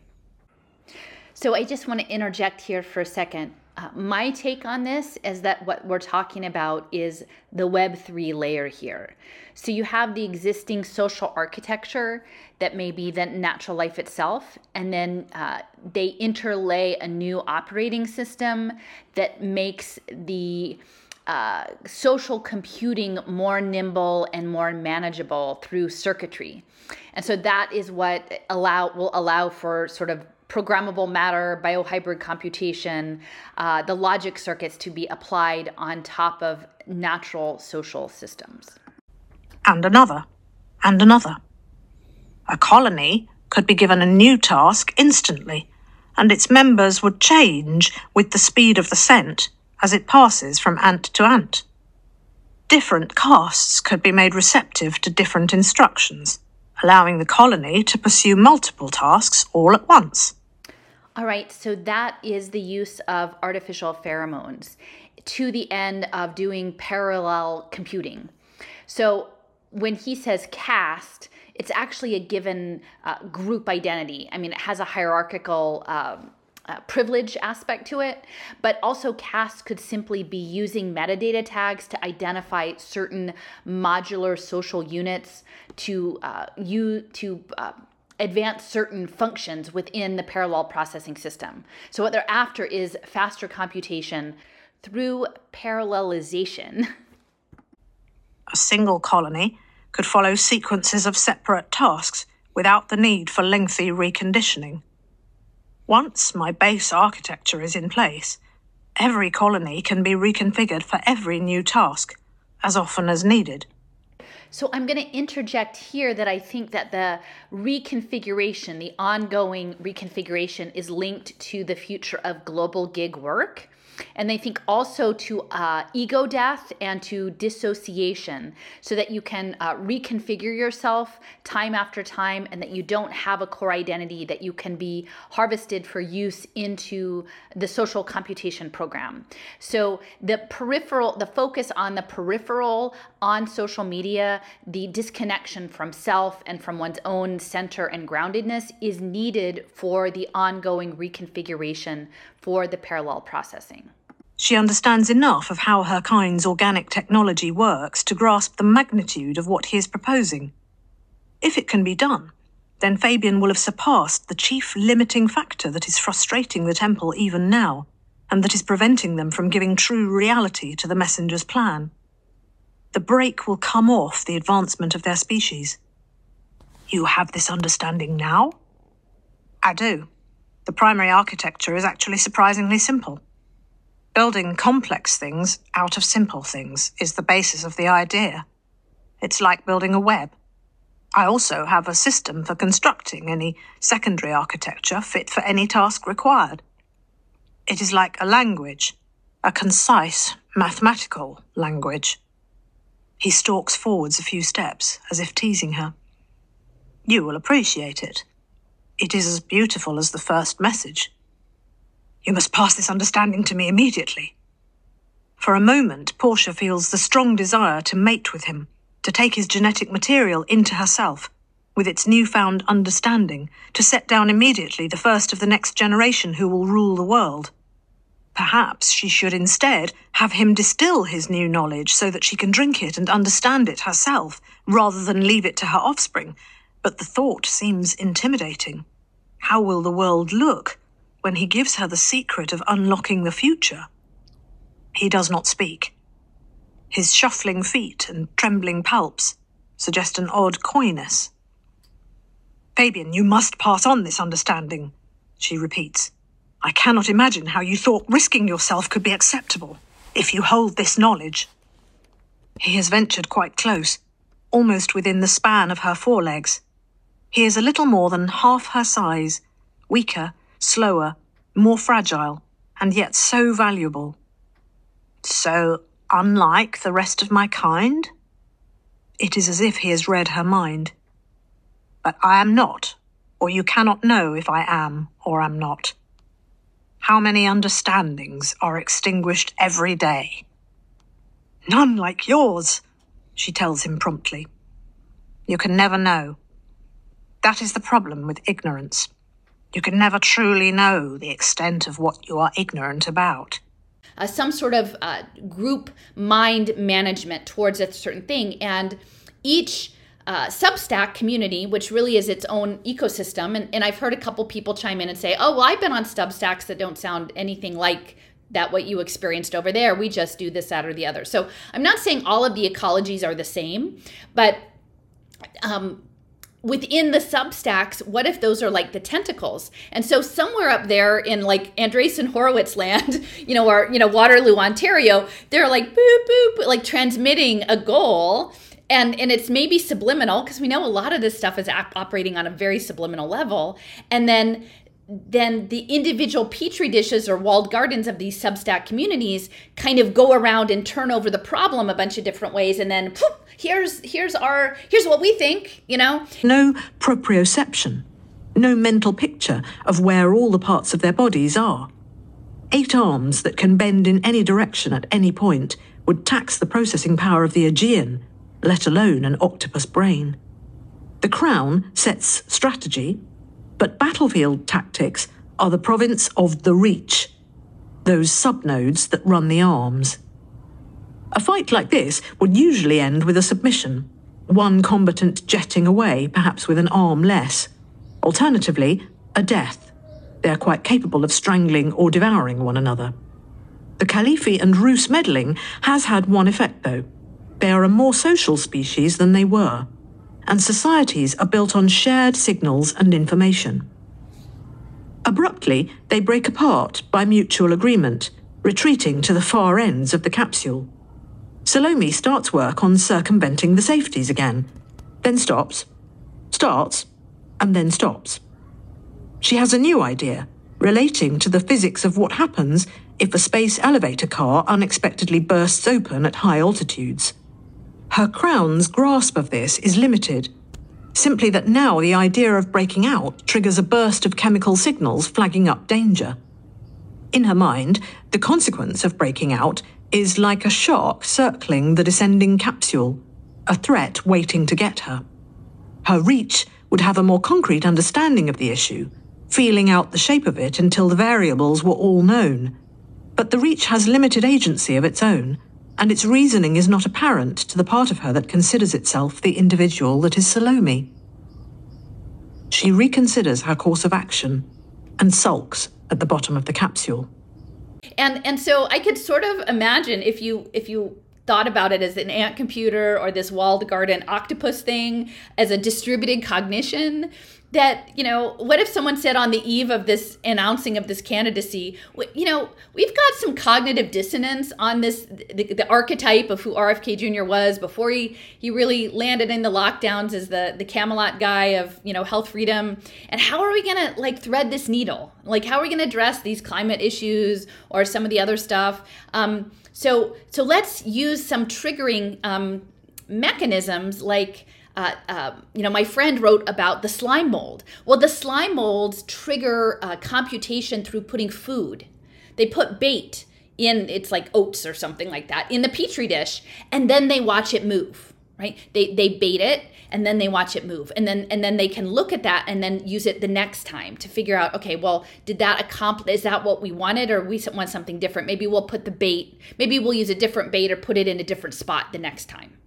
And so I'm not saying that that that Celia Farber or the people who participated in that were aware of this in any way, but I think it's helpful to try on the lens that maybe because we know that this is all being modeled in simulations, these social simulations, that when we engage, it could be some of these ideas going on behind of distributed cognition and problem solving and neutralization, right? Neutralization of, of perceived quote unquote threats to the goal. Fabian can only try to imagine the debate going on in Great Nest even now. Portia and her temple priestesses must be urging resistance. Perhaps they believe that the messenger will save them, even as she once interceded for her people in the great war with the ants in ancient times. Certainly, the temple radio frequencies must be crammed with prayers for deliverance. If the messenger has the power to aid her faithful, then what is she waiting for? Radio? And then Fabian is lost briefly in a dream of science, where every ant soldier could be fitted with a radio receiver, and somehow could write its own chemical architecture according to the urgings of signals sent out over that invisible web. A colony of ants that could be orchestrated, swift as thought. He trembles at the thought. What could we not do? And it nags at him, and nags at him, that he has come across such a thought before. And with a sudden jolt, he realizes that the great project of the messenger, which Portia and her fellow zealots have given their all to realize, the indirect cause of this war, could itself be just such a thing. No ants, no chemicals, but that net of copper would carry impulses just as the radio would, just as the individual ants in a colony would. And were there not switches, forks, gates of logic, it seems to him that such a design would have the virtue of speed, yet surely it could not be as versatile and complex as an ant colony working at full efficiency. Yeah, so I'm imagining a playground that's uh, purpose built, and you just think you're going to go play on the playground, and yet all your play is being tracked. And, and the goal of the playground has been set by this, you know, central brain and and then the leader of the playground invites everyone to play games and then they just watch everything. So from from from the point of view of gathering information uh, the substacks might all seem different but still be operating in a, in a functional way. So it could be uh, you know it, it, they're not all about politics. They're not all about you know there's a wide variety.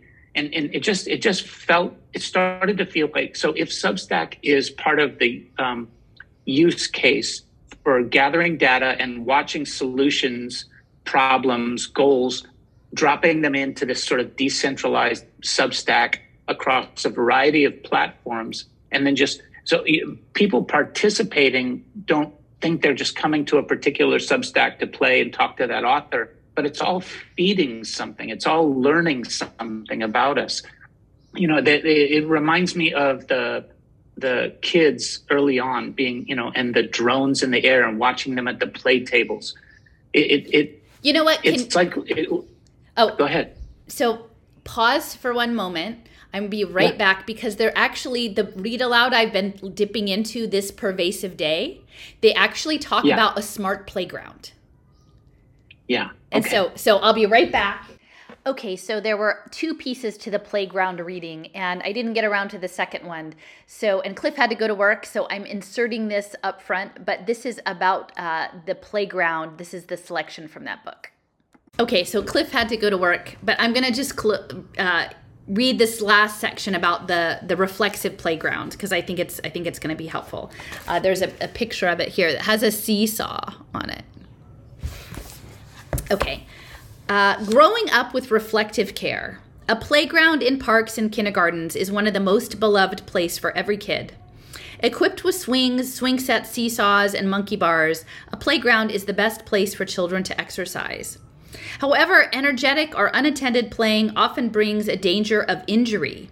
Imagine being suddenly left alone at the seesaw.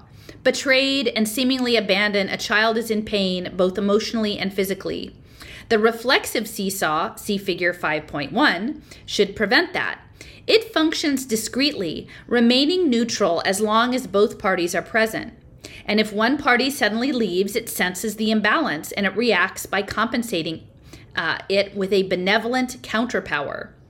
Technically, a reflexive seesaw is easy to develop. What is needed are a couple of sensors, a hydraulic counterpower, and a control unit. And then a seesaw may learn each individual child's habits and not only prevent accidents, but also assist in playing when the child is alone. So there's again the, the seesaw. The whole playground may be equipped with reflexive devices that observe children as they play, increase joy and exercise, and prevent possible accidents or, a, or call for help in case of need. This approach improves safety and brings more enjoyment on the playground.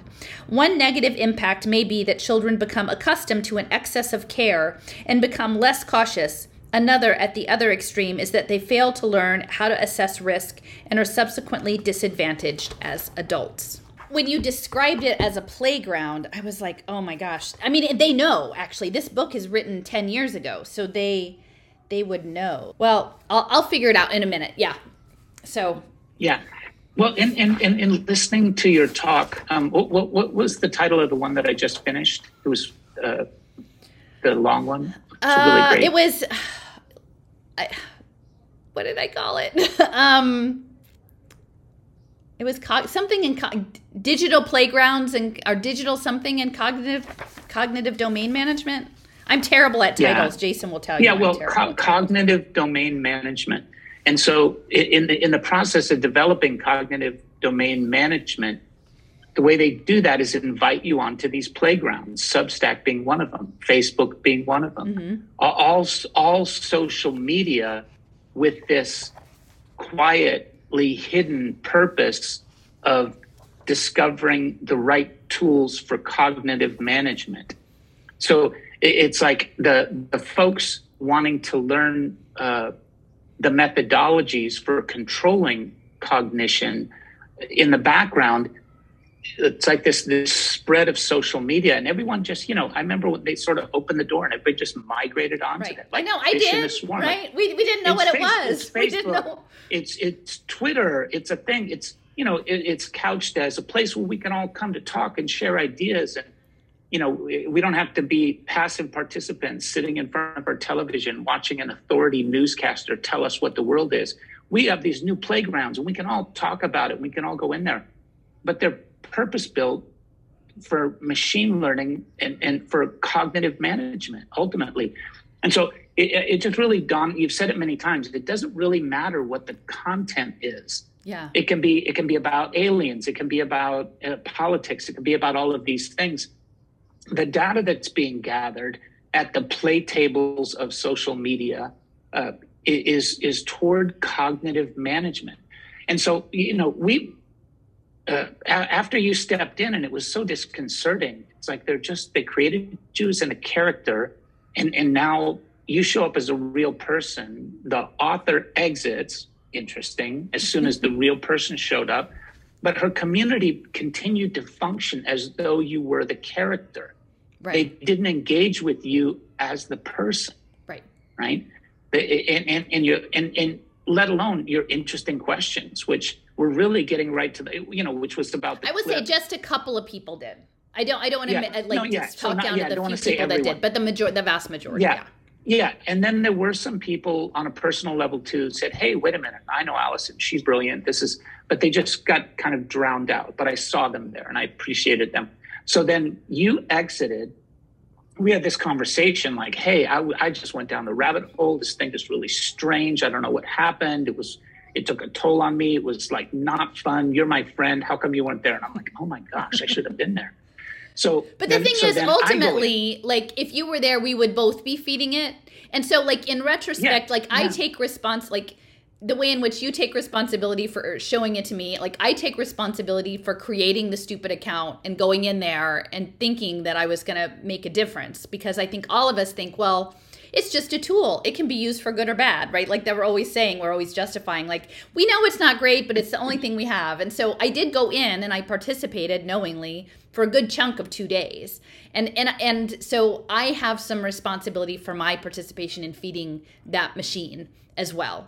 Um, you know, but it, it was a lesson. So that's why we're trying to do this takeaway yeah. is that there, like, yeah. we all have a responsibility for the piece that we played in it. But yeah, when I went in, in by the second day, I was like, oh, this felt kind of lonely, you know, like doing yeah. this by myself. Because I, I have a bit of PTSD from this has happened to me before like and, and in this case it was less um uh, upsetting in some ways because it wasn't anybody that I was particularly emotionally invested in. These weren't people I knew really or anything like that. But it has happened to me uh, before, and and and and it's hurt me. So this is like, um, yeah, I was having a little bit of flashbacks to that. Yeah, and so so when I when I went in, I didn't have this perspective. Like you've since since it occurred, you've unwrapped all of these super interesting things about what's actually been taking place and connected it to your research. And we have a bit of a uh, like a better view of it now. I certainly do from having watched that uh, three hour video that you made or put out yesterday. Um, so but back back when i stepped in i didn't have that view. And and so i stepped into it and then just started to feel my way around and it felt kind of horrible the mischaracterization, the inability of people to address anything that you said on the video, the the absence of the author. And so I I, I stepped in and I started addressing some of the comments and uh, disrupting uh, because I wasn't in agreement with the swarm, right? Yeah. So and and, and uh, it it brought the author back in so the, the author came back in eventually because I, I went back to, I found the few things that she had posted and I said, hey, uh, the, this is not a conversation about an idea. You've made this conversation about a friend of mine, somebody who I care about. So take a moment, author, and imagine that this is happening, what's happening right now to uh, Alison McDowell, that this is happening to someone you know someone you care about, someone you love, and, and that matters to you. And just take a step back and imagine that that person is in her place. And it went like it, it, it, it and, but the result, like it, it shattered the momentum of the let's get this person, which is a mischaracterization of you. It kind of humanized that you're actually a real person. And it, so it broke up the speaking to you like you were a character in a play and now it's kind of personal and a personal friend of hers is on. And, and so but the reaction wasn't like oh sorry. The, the reaction was angry and pushing back you know because i said you've made you've made some mistakes here. That like that's a real mistake to behave with someone in these ways and that you've allowed your community to say things and i would share them I was like, Do you want me to make a list of the rude, ugly, and mean things that have been said about this friend of mine? It's it'll only take me a moment. I can copy and paste the worst 100 of them in case you're wondering what might it feel like for a friend of yours to be cast, mischaracterized, and put in this position. And she just went super defensive. So again, not about Celia Farber, just the, you know, just it doesn't matter that that's who she was, but just the author, right? So the community uh, got really quiet when I posted and wasn't sure how to respond and waited for cues from the author. Because that's the social the dynamic, came, right? Because it's a top down. That's yeah, so right, right. Yeah. So so it was enough of a disruption. However, I entered into it that everybody just kind of went, huh? because I, I, was also not fun about it. Like I, I I I did it in like 35 places. Any place there was a main thread that was picking up something else, I went and I went, boom, real person. This is unkind. Y'all are rude, ugly, mean uh, mischaracterizing someone who's real. You didn't haven't spoken yet at all, not one of you, about the content of her clip. You haven't asked answered a single question that she asked while she was here. She asked a bunch of questions. None of you have answered them. So it so then she came back in to just defend the system. Yeah. It wasn't even, you know, so so the way she defended the platform and the system it, it, it, you know, was like, first off, this is my Substack. I don't have to answer your questions. I don't have to answer Alison's questions. You know, and I certainly don't have to answer. like to it certainly wasn't a questions. dialogue. I mean, that's no Yeah, so- dialogue. so, that's yeah, not so- in good faith really dialogue. interesting, right?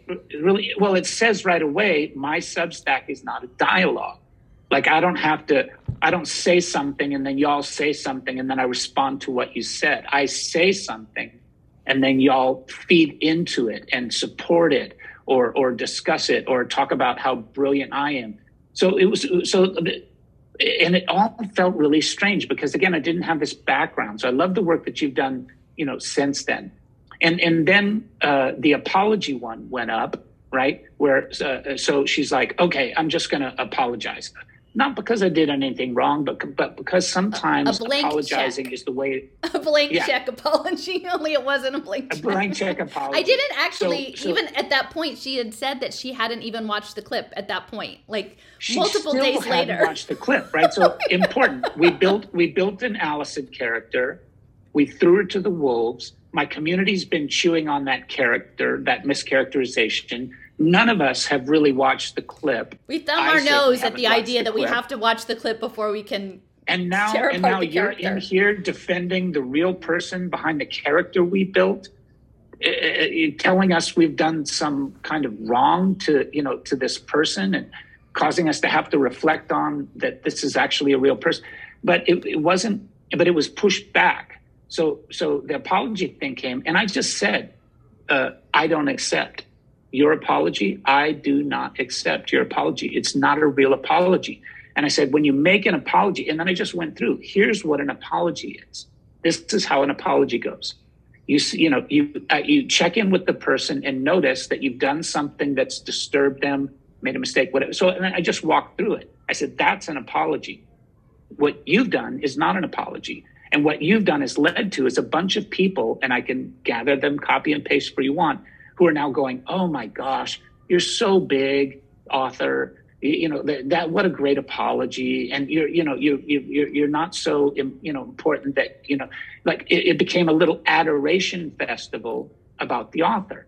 Now, and I just for- just to make make clear, this whole thing was precipitated by her reposting a comment someone had made about a clip that I had made as her original post, even though she hadn't engaged with the co- original content that I had made and laying it out. I don't know Celia Farber. I didn't have a Yeah, Substack don't description. Either. I didn't know anything about this. I haven't engaged. This was in no way me going after. Like it, it, it, in all respects, this was initiated at every level by her, and then and then she Yeah. is reframing herself as the bigger person, you know, through this apology. So yeah, I just want to make Yeah. that very And- clear. yeah, this isn't me I- I that get we've that. been And- bickering behind the scenes for a while, or this is a blow up. I don't know the woman. Like this has happened several times. So yeah.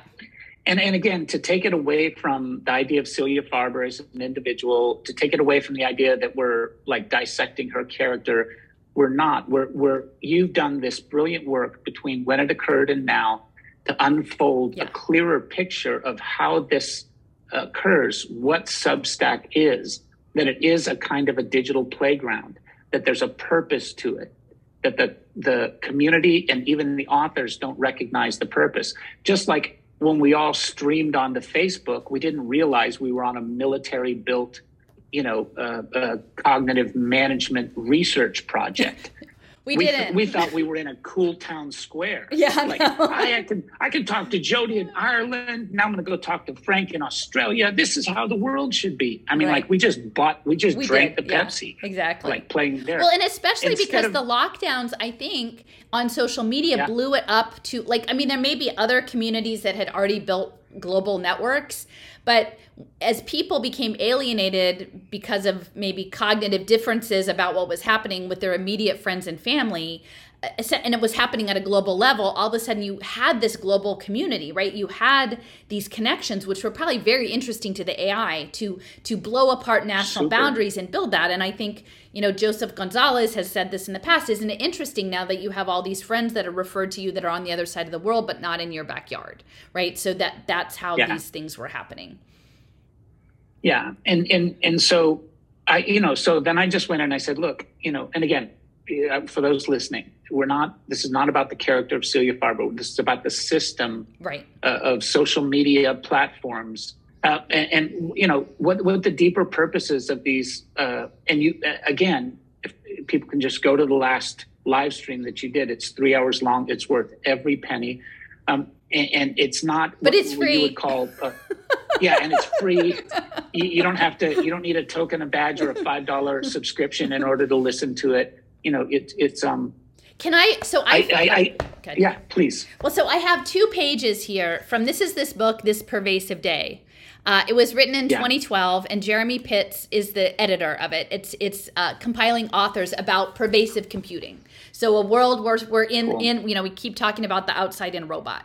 So I, I really like your discussion of it as this playground that's programmed for a purpose we don't understand, and framing these yeah. Substack closed gardens ecosystems in this way. And so I'm just going to read these couple of pages if it's okay and keep in mind what we've said about how this Substack may be offering operating and not just Substack but these other uh, media platforms that create quote unquote digital community and then create social cues and behaviors to manage those communities and to steer them.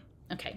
So and, and I just want to add uh, descriptively I've heard you in the last couple of days say digital sandboxes and uh, uh, uh, walled gardens or um, um, but so this idea of you know discrete playgrounds rooms uh, where this activity is taking place has been really helpful. Right.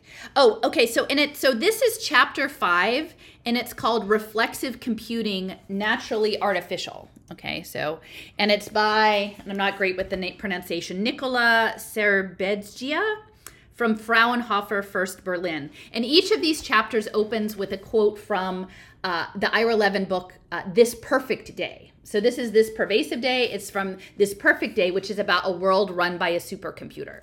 Uh, and it's interesting. I have to figure out which was written first, Unicomp. And, and they get monthly chemotherapeutic treatments to keep them all in line and they, they they're all part of one family and they have advisors to keep them on their track. So it's all very cybernetic. And, you know, I, I'm thinking this is probably written somewhere around a similar time as A Wrinkle in Time and and and mm. it felt like Camazotz. Actually, maybe that's what it felt like. Cliff it was wandering into Camazotz, right? And they're like, oh, everybody yeah. bounces their balls at the same time, and then there's one kid over there that you know who's not bouncing like with everyone else, and they're like you know, you're in trouble, right? And I was the like yeah. not bouncing the ball in the right and, the, and the, to the right beat. So I think this is all this similar milieu. And um, the quote that that he cho- that was chosen for this chapter uh, so again, you have these. You're, everybody's conforms. There's only four boy male names, four female names. Everyone wears unisex jumpers. Everything is is towards the collective, right? And and and and Pitts kind of tries to frame this as Cold War communism, but I think it's the ant computer, right? And so the quote is the feeling of guilt with which Chip, that's the main character, had left the academy had let had led him to withhold himself from his next advisor for he wanted to retain that feeling, which, though unpleasant, was the strongest feeling he had ever had, and an enlargement strangely of his sense of being. And so yesterday's talk was really focused these persuasion techniques was they were in looking on to how to get either an individual or a group to change their behavior in a persistent way.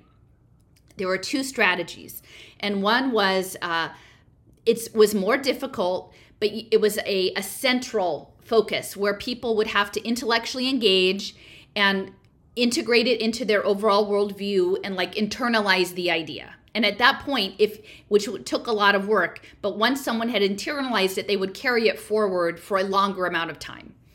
This the second approach is called peripheral, and it was working with people who are mostly on autopilot, like emotional and social autopilot, and you would use basic social cues to steer them in a direction. And that would work for a time, but it was like one of these artificial pheromones, like the ant trail, that it would it would start out strong at the beginning and then it would weaken, it would fade over time. And so I think that social media is a lot of the latter. The peripheral is to keep people emotionally reactive, uh, to use fear to drive people into protective communities, and then to use these digital pheromones to walk them along but it, they only last so long right so every three weeks you have to have a new disaster a new threatening thing to come on to keep everyone in line and keep them walking along the pheromone trail so um so you know in can, this I, can I sorry can I just say real quick so it, after listening to that and your talk yesterday and what you said the the it, I began to see the, these Substacks, Facebook, all these social media platforms. What you don't realize is that you have a couple of options uh, where cognition is concerned. One is more work and leads to more lasting change in both attitude and behavior. One is a lot less work. You're in it on autopilot. And these platforms are designed to habituate you to peripheral yeah. behavior and thinking. So you so no, you didn't know when you stepped in that it's there to literally habituate you uh, a, a, along a certain cognitive management strategy called peripheral. Right. So anyway, it's it's. I mean, but having a word for it really helps, right? You're like because really I I've been kind really of helps. talking about this for a while. I'm like, don't believe me, guys. I mean, I'm not saying I'm not trustable, but like, take my material if you're interested add to it your lived experience, what you find, compare notes, integrate it. Like it would be great to collaborate. We could build something together. I'm building, you know, like it's not me, but we're coming together. There is a small group of people who seem to be very interested in these things and, you know, uh, sharing guest posts and sharing their own research because that's what I like. And and the other piece of the the persuasion in targeting the campaign, the messaging campaign for the behavior change, it said that you have to know your audience. You you have to know um, what what motivates them, uh, what their capabilities are in terms of their knowledge base, how, how distracted they are, how much noise there is. Like, what is their capacity to even absorb your message in the first place? And then that shapes the decision you make about how you proceed with the campaign, right? And so, my motivation is to figure out the thing right? And and that's just how yeah. i'm wired. I'm not saying it's better than uh, the way other people are wired but i'm wired to figure out the thing. Like something happened to me when they closed all the schools in philadelphia and i started pulling the thread and it was this giant puzzle that led me to these amazing places and meeting people but that's the, the next thing. That's my motivation. What i'm realizing is that especially in this climate this landscape of fear ongoing fear of all sorts many people are largely motivated by maintaining a safe position in the collective. Even the freedom people, even the people who claim sovereignty and freedom and choice and all, are their primary, really what they want, many of them, is to identify a safe place with others and then defend that place.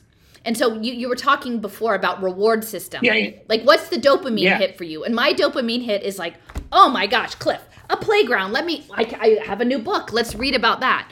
Um, and I'm, I'm doing that f- from my inner core. It's inward out, right? It's inward out. Many people eh, who are working to stay in a safe location, they're, they're, they're consumers of a transmission in. It's outside in, outside in. And that's a, it's a very different approach and again i'm not saying it with judgment but i'm just i'm acknowledging and i can see this more clearly now that i understand the tools they're using yeah. So you, you, in other words, you have some options in your cognitive engagement. In the peripheral one, you're trying to find a safe place, even if it's health freedom or any variety of health freedom or germ or terrain or whatever it is. You're trying to find a safe place where you belong that has a leaderboard of super smart people and, and you're a participant in that community. But it's but your cognitive relationship is peripheral you're not thinking anymore. You're listening to the leaderboard, white coats, whoever, authorities, right? And then it, it, uh, uh, and anything that comes sideways at your home ground, terrain, germ, virus, this or that, you, you know, you play your part as part of the ant computer in that uh, playground. You defend the playground right? So anybody's ideas who don't agree with the white coats, leaderboard, authorities at the top of your thing, you, you when they go, hey, I don't like this person, everybody goes, rah, right? right? They don't think about it as a person. They're just behave. So this is part of the cognitive peripheral dynamic. In this in this other dynamic, uh, uh, central. Uh, there's a better way that you said it. Um, central processing or something.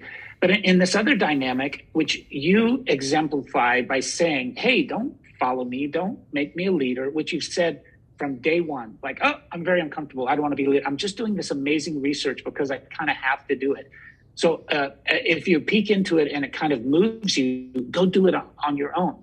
And so the the difference. So inviting people to look around the labyrinth, which is you've seen what I'm up to over here. Don't say that I'm right about it.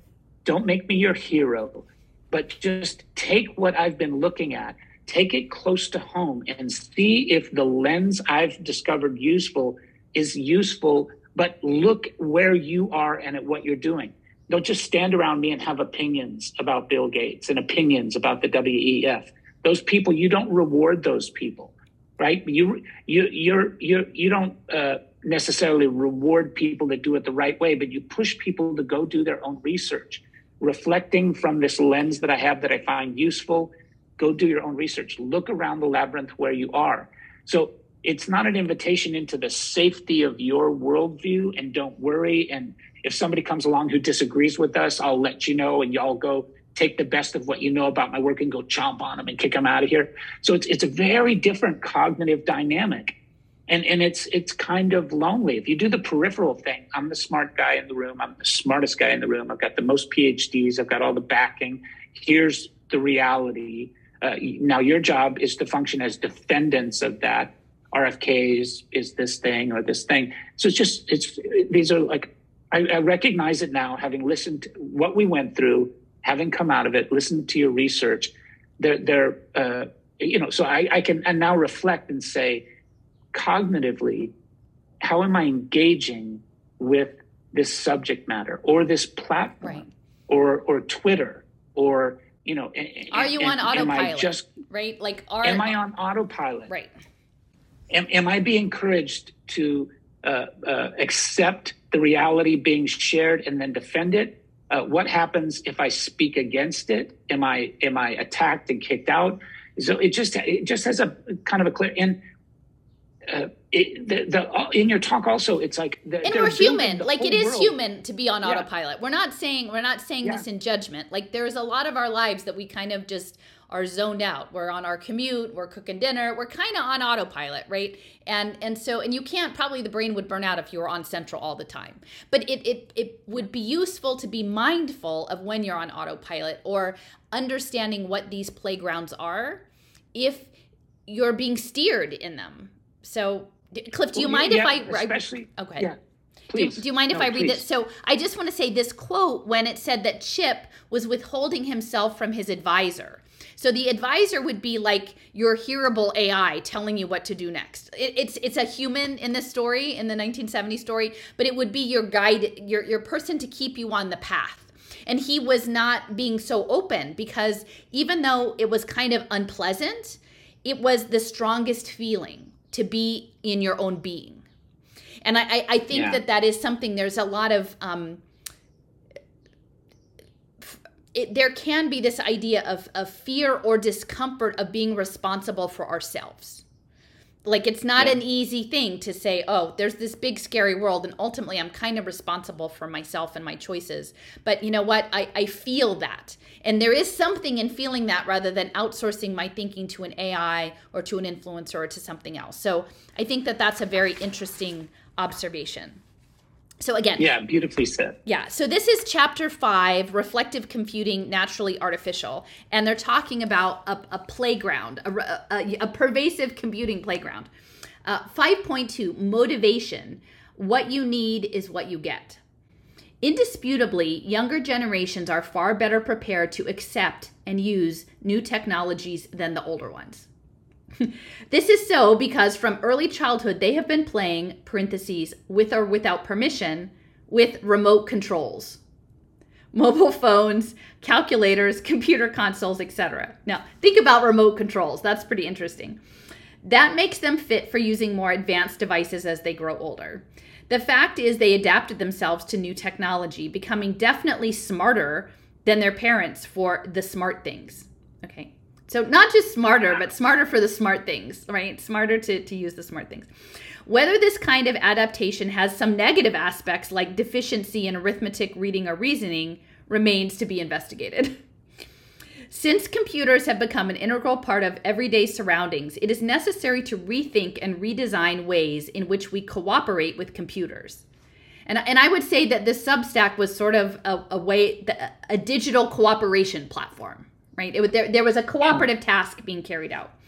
Um, to make a control system a genuine companion in everyday life, it should be enriched with some adaptation capabilities in order to adjust its functioning to the user's needs. Otherwise, a modern homo, tech, homo technicus may experience, parentheses, as any intrinsically adaptive species would due to its permanent and enthusiastic exposure to rigid artificial systems, unpleasant retrogressive mutation. okay. The ideal man machine confluence is the one that minimizes explicit interaction and maximizes the functionality of the system. The goal is to avoid giving commands to a control system, but rather to enable the system to understand what is needed in a given circumstance. And so I think hmm. this goes back to a lot of the idea that the most powerful technologies are invisible. Like when electricity went into the wall and became invisible and we don't even think about it anymore. That's what's planning on coming with Internet of Everything. In a similar way that text editing has been revolutionized by the what you see is what you get principle, the motto, what you see is what you get, is radically changing the landscape of man machine interfaces. The approach described here is called reflective, as it observes people in their activities and reflects their need by adjusting the control system accordingly. So I'm just going to read that again, Cliff, and th- think think about that in the context of what happened. The approach described here is called reflective, as it observes people in their activities and reflects their need by adjusting the control system accordingly. And then it goes on to say observation is done through numerous sensor devices that collect information. Based on the collected information, an analysis is performed that results in emotional, cognitive, and physical diagnosis. Taking into account the detected user state and the system goals, the functioning is adapted to the user's needs, making the control system naturally embedded into the wider surroundings. To illustrate the idea of reflective approach, three scenarios are considered showing how technology blended with adaptive behavior may be supportive anytime for any person of any age. Now, I'm going to read this second section, but I just want to pause for a second and say so there are sensors that are observing your behavior your social behavior. And then through low key, unseen mechanisms, adjusting towards your quote unquote, you know, well being or your needs. But that is the need as decided within the system goal. And we don't know what the system goal is, Cliff. We don't know what the system goal is. Before you read the next piece, I want to add to that. So there's uh, part of what I heard him say is that this idea of cognitive steering, if it's too overt, people will be like, telling me what to do, right? They'll they'll mutate, you know, they'll they'll, they'll rebel, right? Like a, uh, a mutation is kind of a rebellion against the standardized set, you know, um, and, and so w- then what he said was, so you know, st- in order to not have them focus on that, stay in the background, quietly helping them to function well.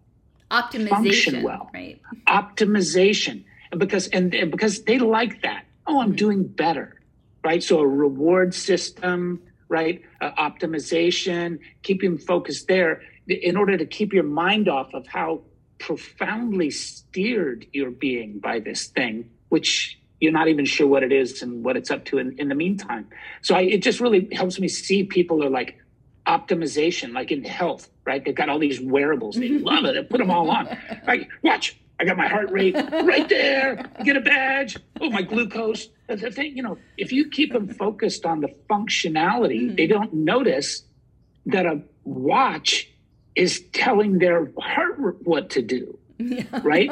through through them you know, like because that would be really weird if there was some kind of machine consciousness in the background that had goals that I was unaware of that was informing my behavior. But in order to not have me get all freaked out about that, keep me on the playground of functionality and optimization. I did 50 push-ups. Look at my body. So, yeah. Yeah, yeah.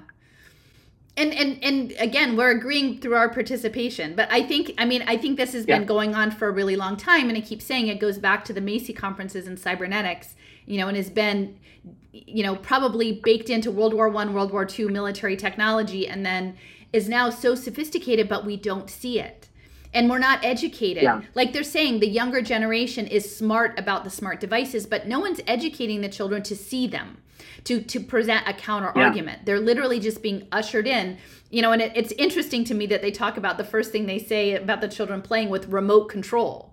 Like we're literally being remote Yeah. controlled, and not that it hasn't. Like society has remote controlled people for a long time, but now literally you could like dial it in like probably on a you know an hourly basis if you wanted to. In the past you know you have religion you have corporate culture you have social culture you know uh, nationalism you have different things that identify you you know faith community like within this thing. But um th- th- that's broad strokes. That's that's working on a longer time horizon. Now they're like oh you want to target that woman? Let me dial that up to 11 you know like they can Yeah, literally yeah, do but- that.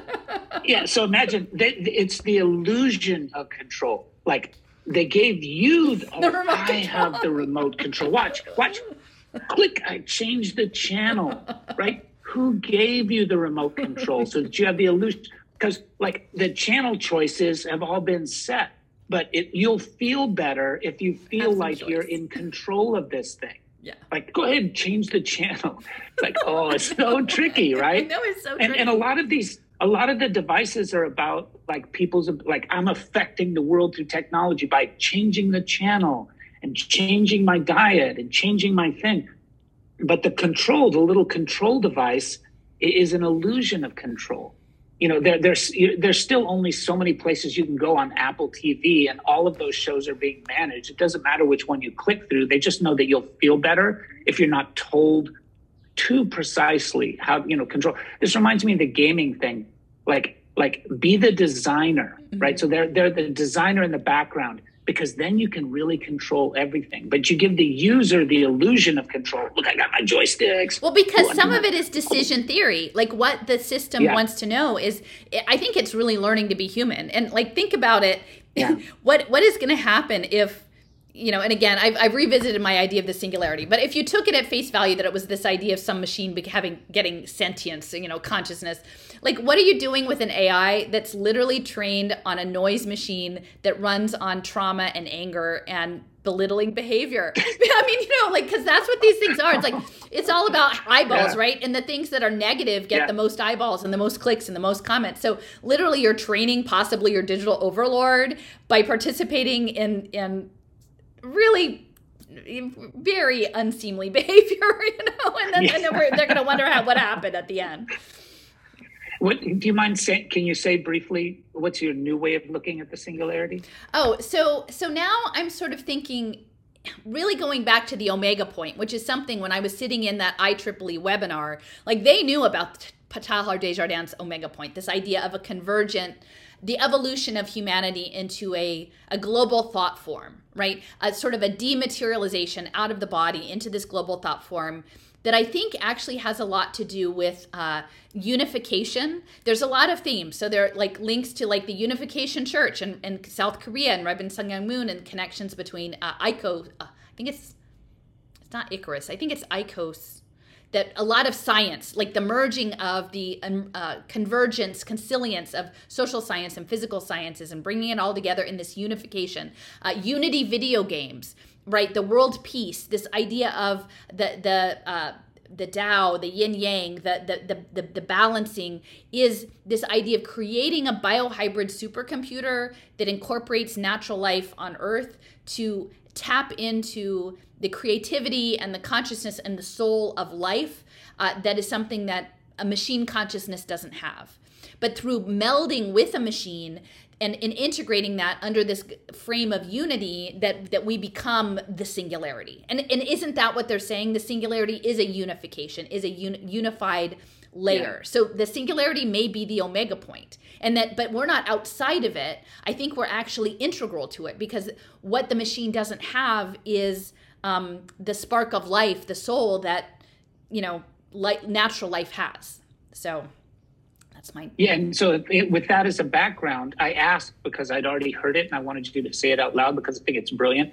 But so with that as a background, then like if that's what's occurring, then it starts to make all of this steering of people's cognitive functions uh, towards something like that more like like uh, reasonable. It's like, well, why why all the cognitive management?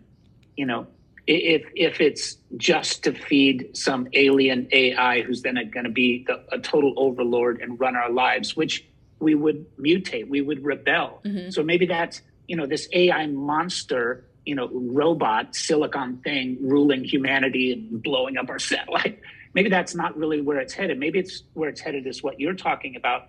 And I, I just like the frame that you just gave because it, to me, the information seems to be flowing in that direction the cognitive management. You well, know? you know what's so fascinating is yesterday, um, uh, Ar- Arlette, who we we had a discussion about the mental health stuff, and she uh, was looking into Jung, and so she she connected me to an interview she forwarded with his grand uh, the a grandson of Paul Mellon, who was a, close associate, and they were with the Bollingen Foundation that published Jung's work in English. And I've always been very curious about why the Mellon family was connected to Jung and like what its role was in this, because it seemed like more than just, uh, you know, arts and culture patrons or something like that. Seemed deeper because of what I've realized is this is about archetypes, right? And and and remaking yourself the way they attempted to remake me into a false archetype, like a straw man character for this spectacle that they put on. Um, it is about and, and even like the RFK Jr. candidacy has this archetypal mythic uh, you know legacy attached to it right? There there's there are these mythic themes that are that we're being uh, bathed in. And so what i when i was listening to the the interview that I, I found out that jung actually was collaborated very closely with dulles during world war ii and was i don't know officially but like an honorary member of the oss which became the cia and he was very integral in providing analysis, Jungian analysis of the, the Nazis. But then later on, Dulles became the lead on the MK Ultra mind control programs, right? And that the OSS then became the CIA, which spun out In-Q-Tel, which we know is the funder of Niantic and augmented reality and this idea of LARPing, live action role play, life, gamified life, and Michael Crow of Arizona State pushing gamified life. And so I'm thinking, you know, I'm not trying to point to Jung as being, a, you know, a particular sinister force in this, but it, if the C, the people who are at the top who understood the mind control, uh, mythos, archetypal programs, both through MK Ultra, through Esalen, through these other things, they were tapped into this at the beginning. This idea that if you can um, manage people's self identity and the stories that they inhabit, that's incredibly powerful. And I think that the, the, yes. the, end goal isn't a genocide, but rather a convergence of the creative capacity of um, of, of human life and so to me anyway I, I just think the whole archetype thing and jung was it was and the, and the connection through dulles and the cia and the oss was just really uh, a useful nugget of information for me yesterday. So thank you arlette for putting that on my radar. Yeah and, and how we identify ourselves you know the identity the archetype that we inhabit super important. And that is being massaged. That is being shaped. People are wanting to on social media shape themselves into an archetype of uh, green and progressive and uh, you know accepting and you know like the, or conservative like the, and freedom Or and you know but, like but, it, but, it feels like the the draw plus you get all of this really interesting digital technology uh, that you can use to fix your background to look the right way and dress the right way. Like like the becoming of an archetype of an idea of an influencer, important person, you know, like uh, the shaping. But it's it's it's not so much like it's coming from here. It's like being drawn out. Like like, don't you want to inhabit this identity? You know, this. You know what's so funny, identity. Cliff, is like looking back and and and like various swipes that have been made at me. Like I don't actually fit a particular box and you know so so yeah. people are like well maybe you're a gucci mom right? I had someone called me a gucci mom.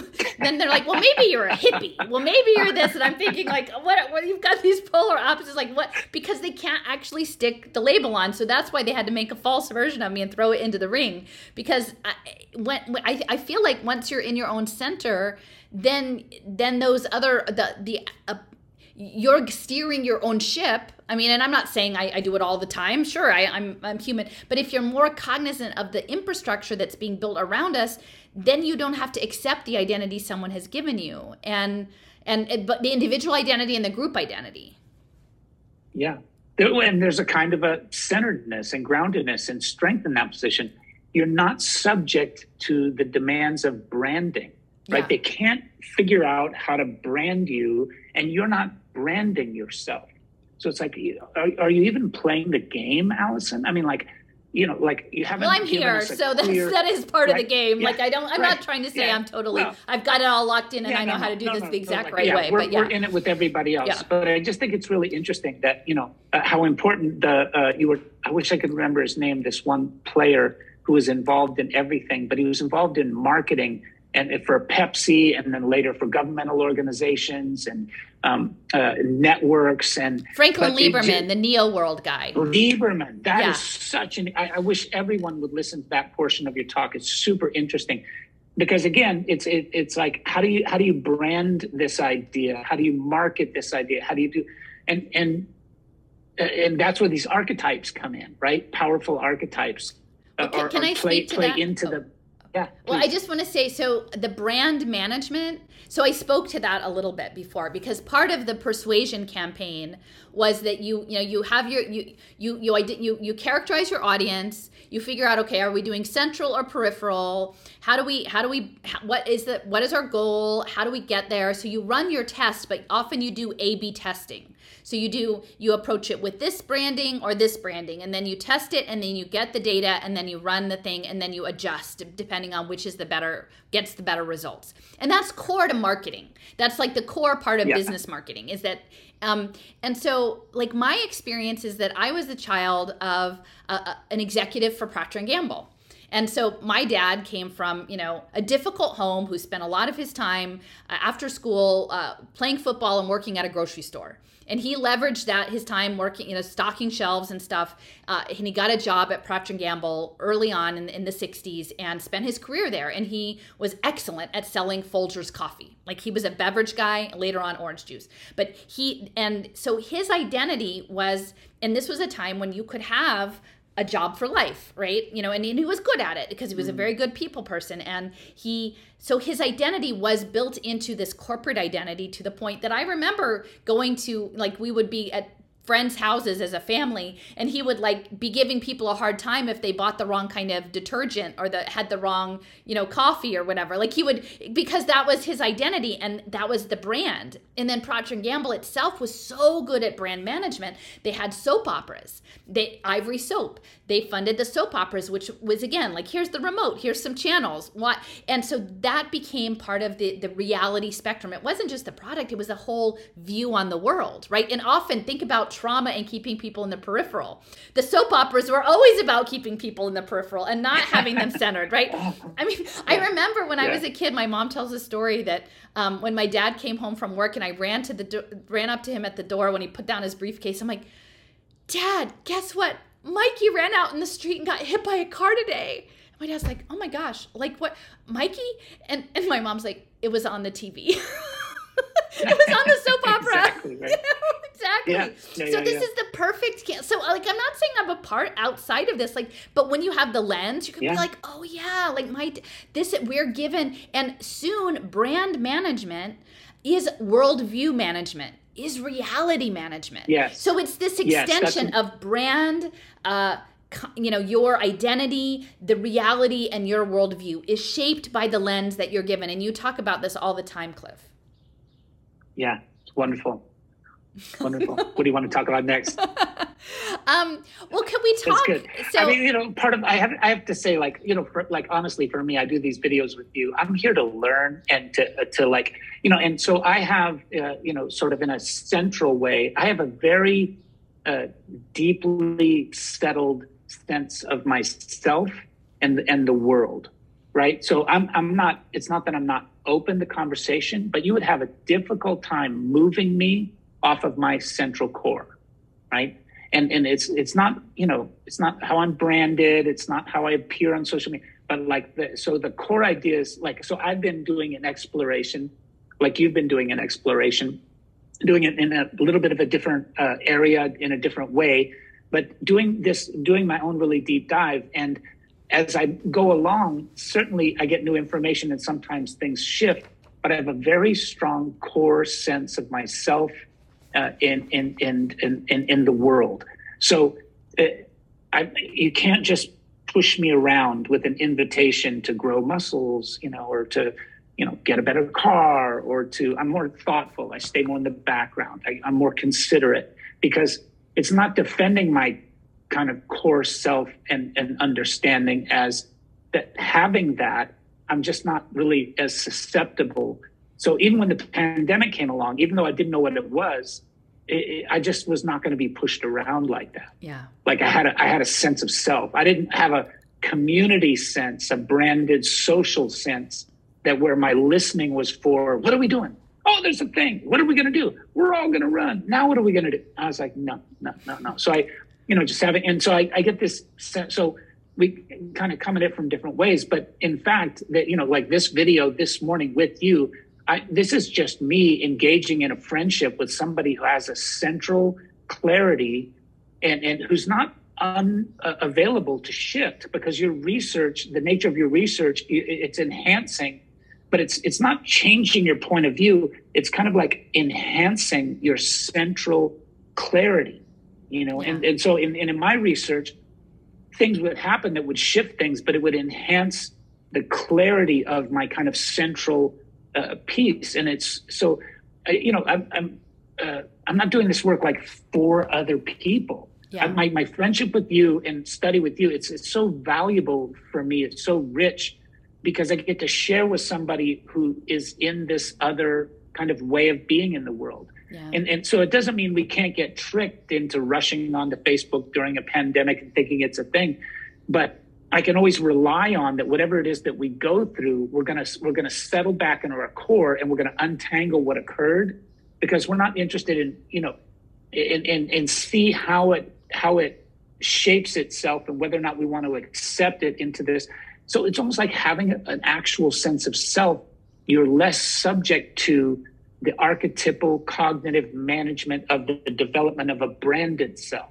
Right. And I watch I watch young people come along and we're not encouraging them in this central way to discover, to look around the labyrinth of themselves and discover what really matters to them without cues, yeah. without a bunch of teachers saying, without. So we, we, are always drawing people away from themselves, eh, you know, from the earliest age at these play tables who there are goals for their education that the children do not set. They, they're, they're just like, oh, I guess the goal is get a degree or the goal is to get it, get it. But it's all kind of a pulling away. And then when you get the degree, you'll be a branded professor, Procter and Gamble guy, this or that. But it's always a pulling away. And, and, and so, you know, like for, you know, like ultimately we want to find some way. But again, it's not so I, I mean, you know, I think about like kids now. No, nobody really encourages them to be on a path of discovery about who they are. They are profoundly uncertain of who they are, and then there's this intense social media thing that's like you're a this and you're a that, and those things aren't good, and these things are good, and they're like shopping yeah. for a self identity on this social branded archetypal you know digitalized global you know, like yeah. trying to find themselves out there in all of that. From the palette. Here's you know? your choice. You know, here's from, your from the palette. You know, yeah, like and, oh, and the, the pretense of choice. Here's the remote control. Go ahead and click through till you find what you want. But it's all laid out on a palette out there.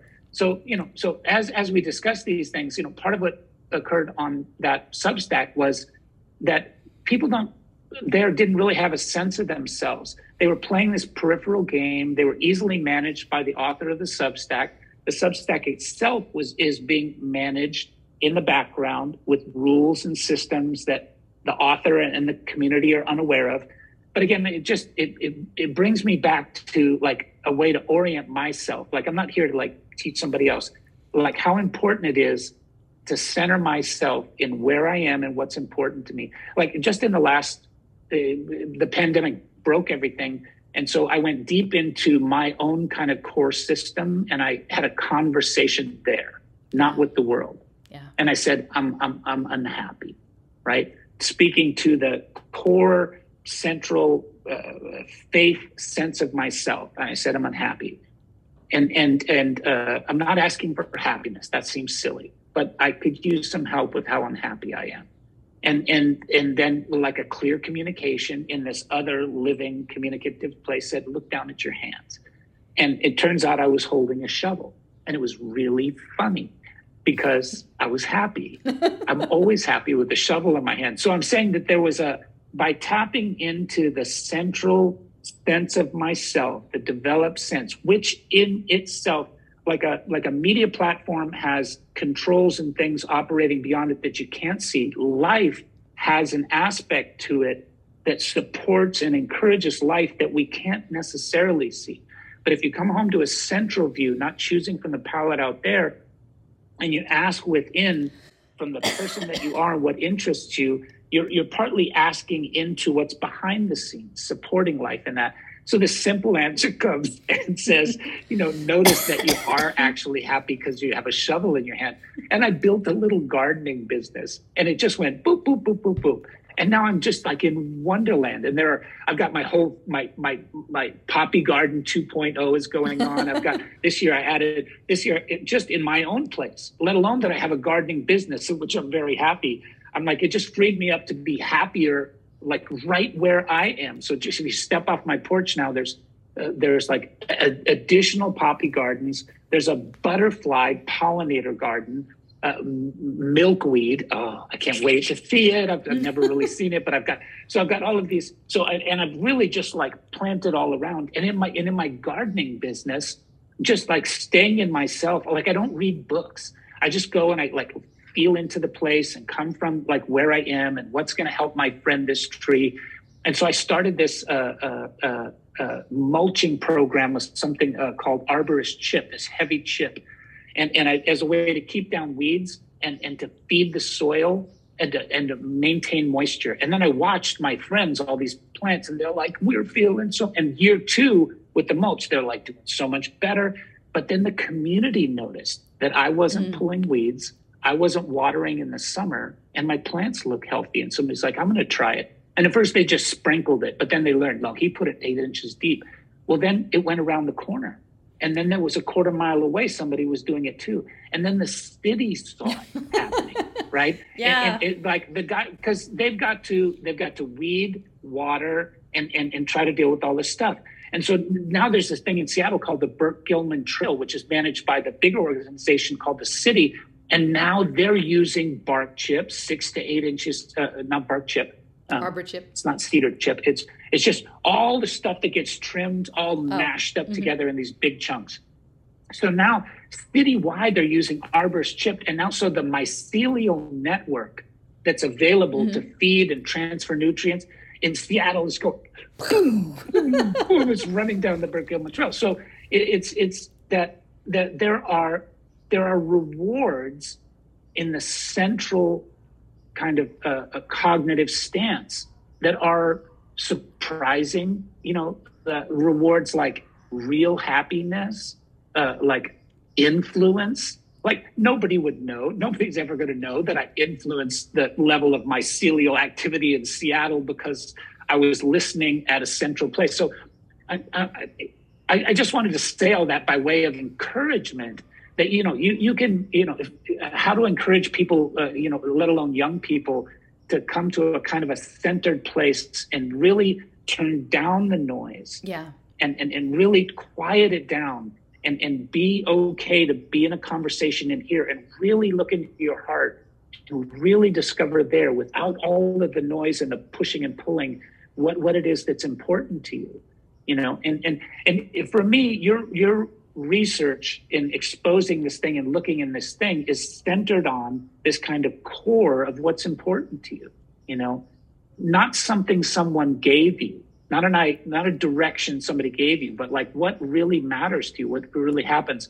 So I think it's it, it can be harder work, and it's certainly seductive to be in these other places where you adopt an identity that shared. Well, it was right funny. It was a lure by the second day because there was a little notification. So if somebody liked your stuff, I mean, there wasn't a lot of um, direct replies, but it was and like it pulled you cognitively back into that social media dopamine thing, which I since I left Yeah. Twitter in July, I have and it you know it was I was very sad for a while just because you you lost whatever idea of this community was whether or not it was a meaningful authentic community or not. Like you become sort of social uh, social hermit right? When you choose not to participate Yeah. if you don't have um you know a small group of real friends then then it, it can be and that was an adjustment like i'll and and it was sort of tempting like to be like oh let me check the notification you know and and it, and it was i could feel the game right? Because it was like how am I doing? Is it did it, you know and and it's that's not healthy, right? Like I mean, I will admit it. I've been participated for two days, but it's not healthy. So I just like went, you know, by the end of the second day, I said, I thought to myself, you've made your point. You showed up. You you you you comported yourself in an honorable way, and you put that energy into where it was, and then and then I deleted the account, and then it deleted probably the 300 comments that I had made over those two days, which was you know on the one hand kind of sad. And if people are looking for them, I didn't delete them because someone made me or because she deleted them. I literally understood that this energetically had a dark hold um, and you, you couldn't really just dabble in it. I had some people like, well, maybe you could just do use it like this, and I'm like, no. Once you know Yeah. what it is, it, you you, um, it's very hard to justify staying in it because once you actually the the, the heaviness of what it actually is hits you, um, you know. Again, I'm I'm not judging people who make different choices, but for me, once I realized what it actually was, you know and some of this does feel somewhat esoteric you know you've got the you've got the high emerging technology but there's also the the other stuff going on in the background so um yeah i, I just deleted the whole thing but Yeah, it is and- and tempting so- like I, I get that like i get that Yeah. No, no. And like I was the last time I was tempted because, you know, look, today, having listened to the three hour talk you did yesterday, which arose out of our engagement with the Substack, we're different people. Yeah. Right. I can, I can see the whole thing differently. And, and I can see it in ways that supports my central sense of self yeah and because I can feel the loss of it th- that that participating on those platforms are. It comes, it's it, there's a much clearer view. So hopefully people take a little bit of a sense away that the the game of cognitive management and our agreement to play uh, peripherally uh, and to be peripherally cognitively managed on social media sites might not be helpful right that and, and that there's another way you can still be in the world and be talking about the world but if you're not going to subject yourself to these playgrounds with these invisible rules in the background and purposes in the background, and then be treated in such a way that you're developing your uh, familiarity and comfort with peripheral cognitive engagement, that then uh, then that would be helpful. And, and the uh, for for myself, after I interacted on that stack, uh, eventually. Uh, I she she like she just couldn't understand me. Again, not about her, but the author just couldn't understand because I was talking about life differently, and she was like, "You're you don't fit." So she started calling me a troublemaker, and she I, I saw a post where she promised, "Don't worry, those troublemakers aren't going to be here much longer." You had already left and deleted all your stuff. And so, but I found it. I chaos agents right isn't someone else trail called us I a found it chaos agent and, and, and so I and I said, "Don't worry, I've already uh, uh, unsubscribed to your uh, Substack. Uh, I canceled my subscription because you know she was like, these are not from our community. Sorry, I've been a subscriber for over a year. I said, so don't worry, I'm on my way out. Good luck to y'all. You know, good night. And and so then she came back in really heavy, like, well, wait a minute, before you leave, you said this and do do do do do. And I said, Celia, I never said I don't like you because she claimed you don't like me. Again, not about her, but it became such a dissonance between what she was representing and what I was representing that she just went and deleted me and all my comments on the stack. And there's Well, this really cool thing. Like if I go in now and I try to comment, it says, You've been uh, uh, banned for the next 100 years, right? It says that. Like, you've been banned. Like, maybe you can ban somebody for a year. She banned me for the next 100 years. I was like, wow. So now you go back and read it, like, your stuff's not there, my stuff's not there. And people must be like, what are we even looking at? But, but uh, I had gone into Twitter to do it like maybe Twitter's the place for Yeah. adults. Maybe Twitter's the place where like really edgy conversation is taking place. But again, without this awareness that we developed from having engaged as friends, gone in to look at something, come out of it afterward, debriefed, and then you did your brilliant thing, stretching it out. And then I could do my thing coming from this kind of centered faith in life itself and match it up with the view you had. And, and we're like, we're new people around Yeah. it. It was a So, lesson. It was a know, useful lesson. Yeah, Um, for sure. And sure. and I would just say like I'll I'll admit that this the the the social rules of online interaction like they're challenging, right? So I put out a lot of content. So I'm I'm off of the the social media feed things. I have my blog, you know, which for the most part doesn't get a lot of participation like in the comment section, and I have this channel which has a little bit more comments. And you know, I think I'm probably an unsatisfying um, collaborator for people who are consuming my content. For the most part, I don't really engage in the comments. I like them, like I have to say, like I do read them and I appreciate them, but I I don't like like and heart and reply. I, I've been doing that a little bit more the last couple days because there is a reciprocity that. But I, I was I was probably people would consider me stingy that way. I, I and but then part of it is a, a beware the beginning because as soon as you co- like and comment on some, then if you don't do it on all of them, then you look like you're playing favorites, right? And so it's and and I also have a lot of work to do. Mm-hmm. So if you if I engage in that way, then it is going to look like teacher's pet or da da da da da, or I'm using my my engagement as a currency, which isn't what I want either. And you know, for a while, you know, Jason had the discourse board up and that's where I thought it was going to be a place that was more along like the central thinking right approach like a deep dive with people who had a specific focus uh, more than a peripheral approach. Um, b- but because and i think again people are so conditioned there was really just a handful of people you know 10% of the participants on the board who were actively exploring new material and and engaging and most of the rest of the people were either absent or uh, responsive. It was a consumer model. It continued to be a, cons- a largely consumer model, even though we were hoping that it would shift. And I think we didn't have the I didn't have the language for it then.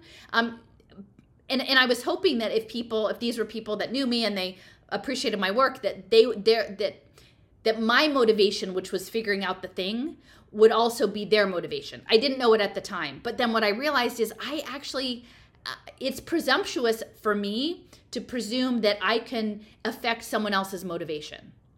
And the truth was, many of the people, I'm sure maybe they, they continue to like me and they like my work, but the, what motivated me didn't motivate them. Doesn't make them a worse person, but I was trying to make them motivated like I was motivated and they just weren't, right? And I got frustrated and at that point I left. But these online engagements and this idea of using interaction, um, whether it's clicks or likes or replies, is very difficult.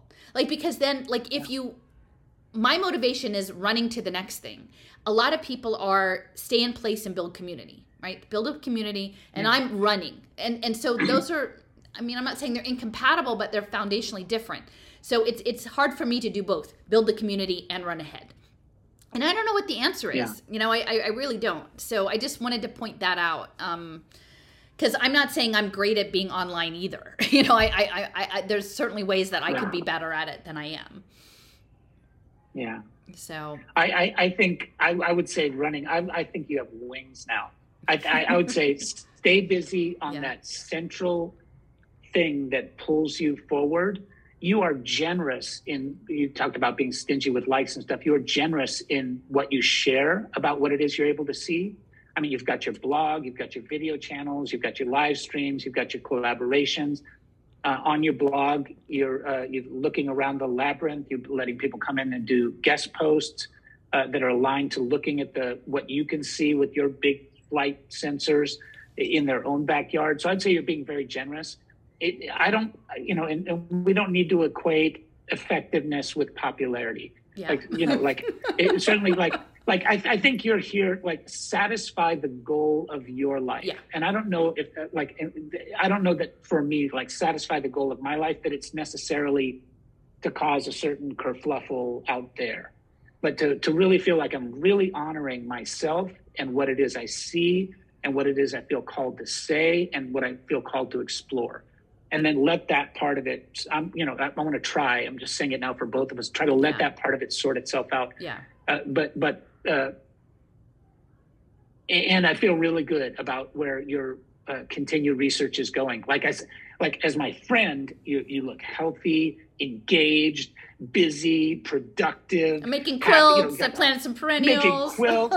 You know, I've, I've got a quilt. Oh my God. You're like making presents, you know, so we're not bereft. We may not have these big, you know, like social communities and all the silly interaction that goes on them, but we have a lot.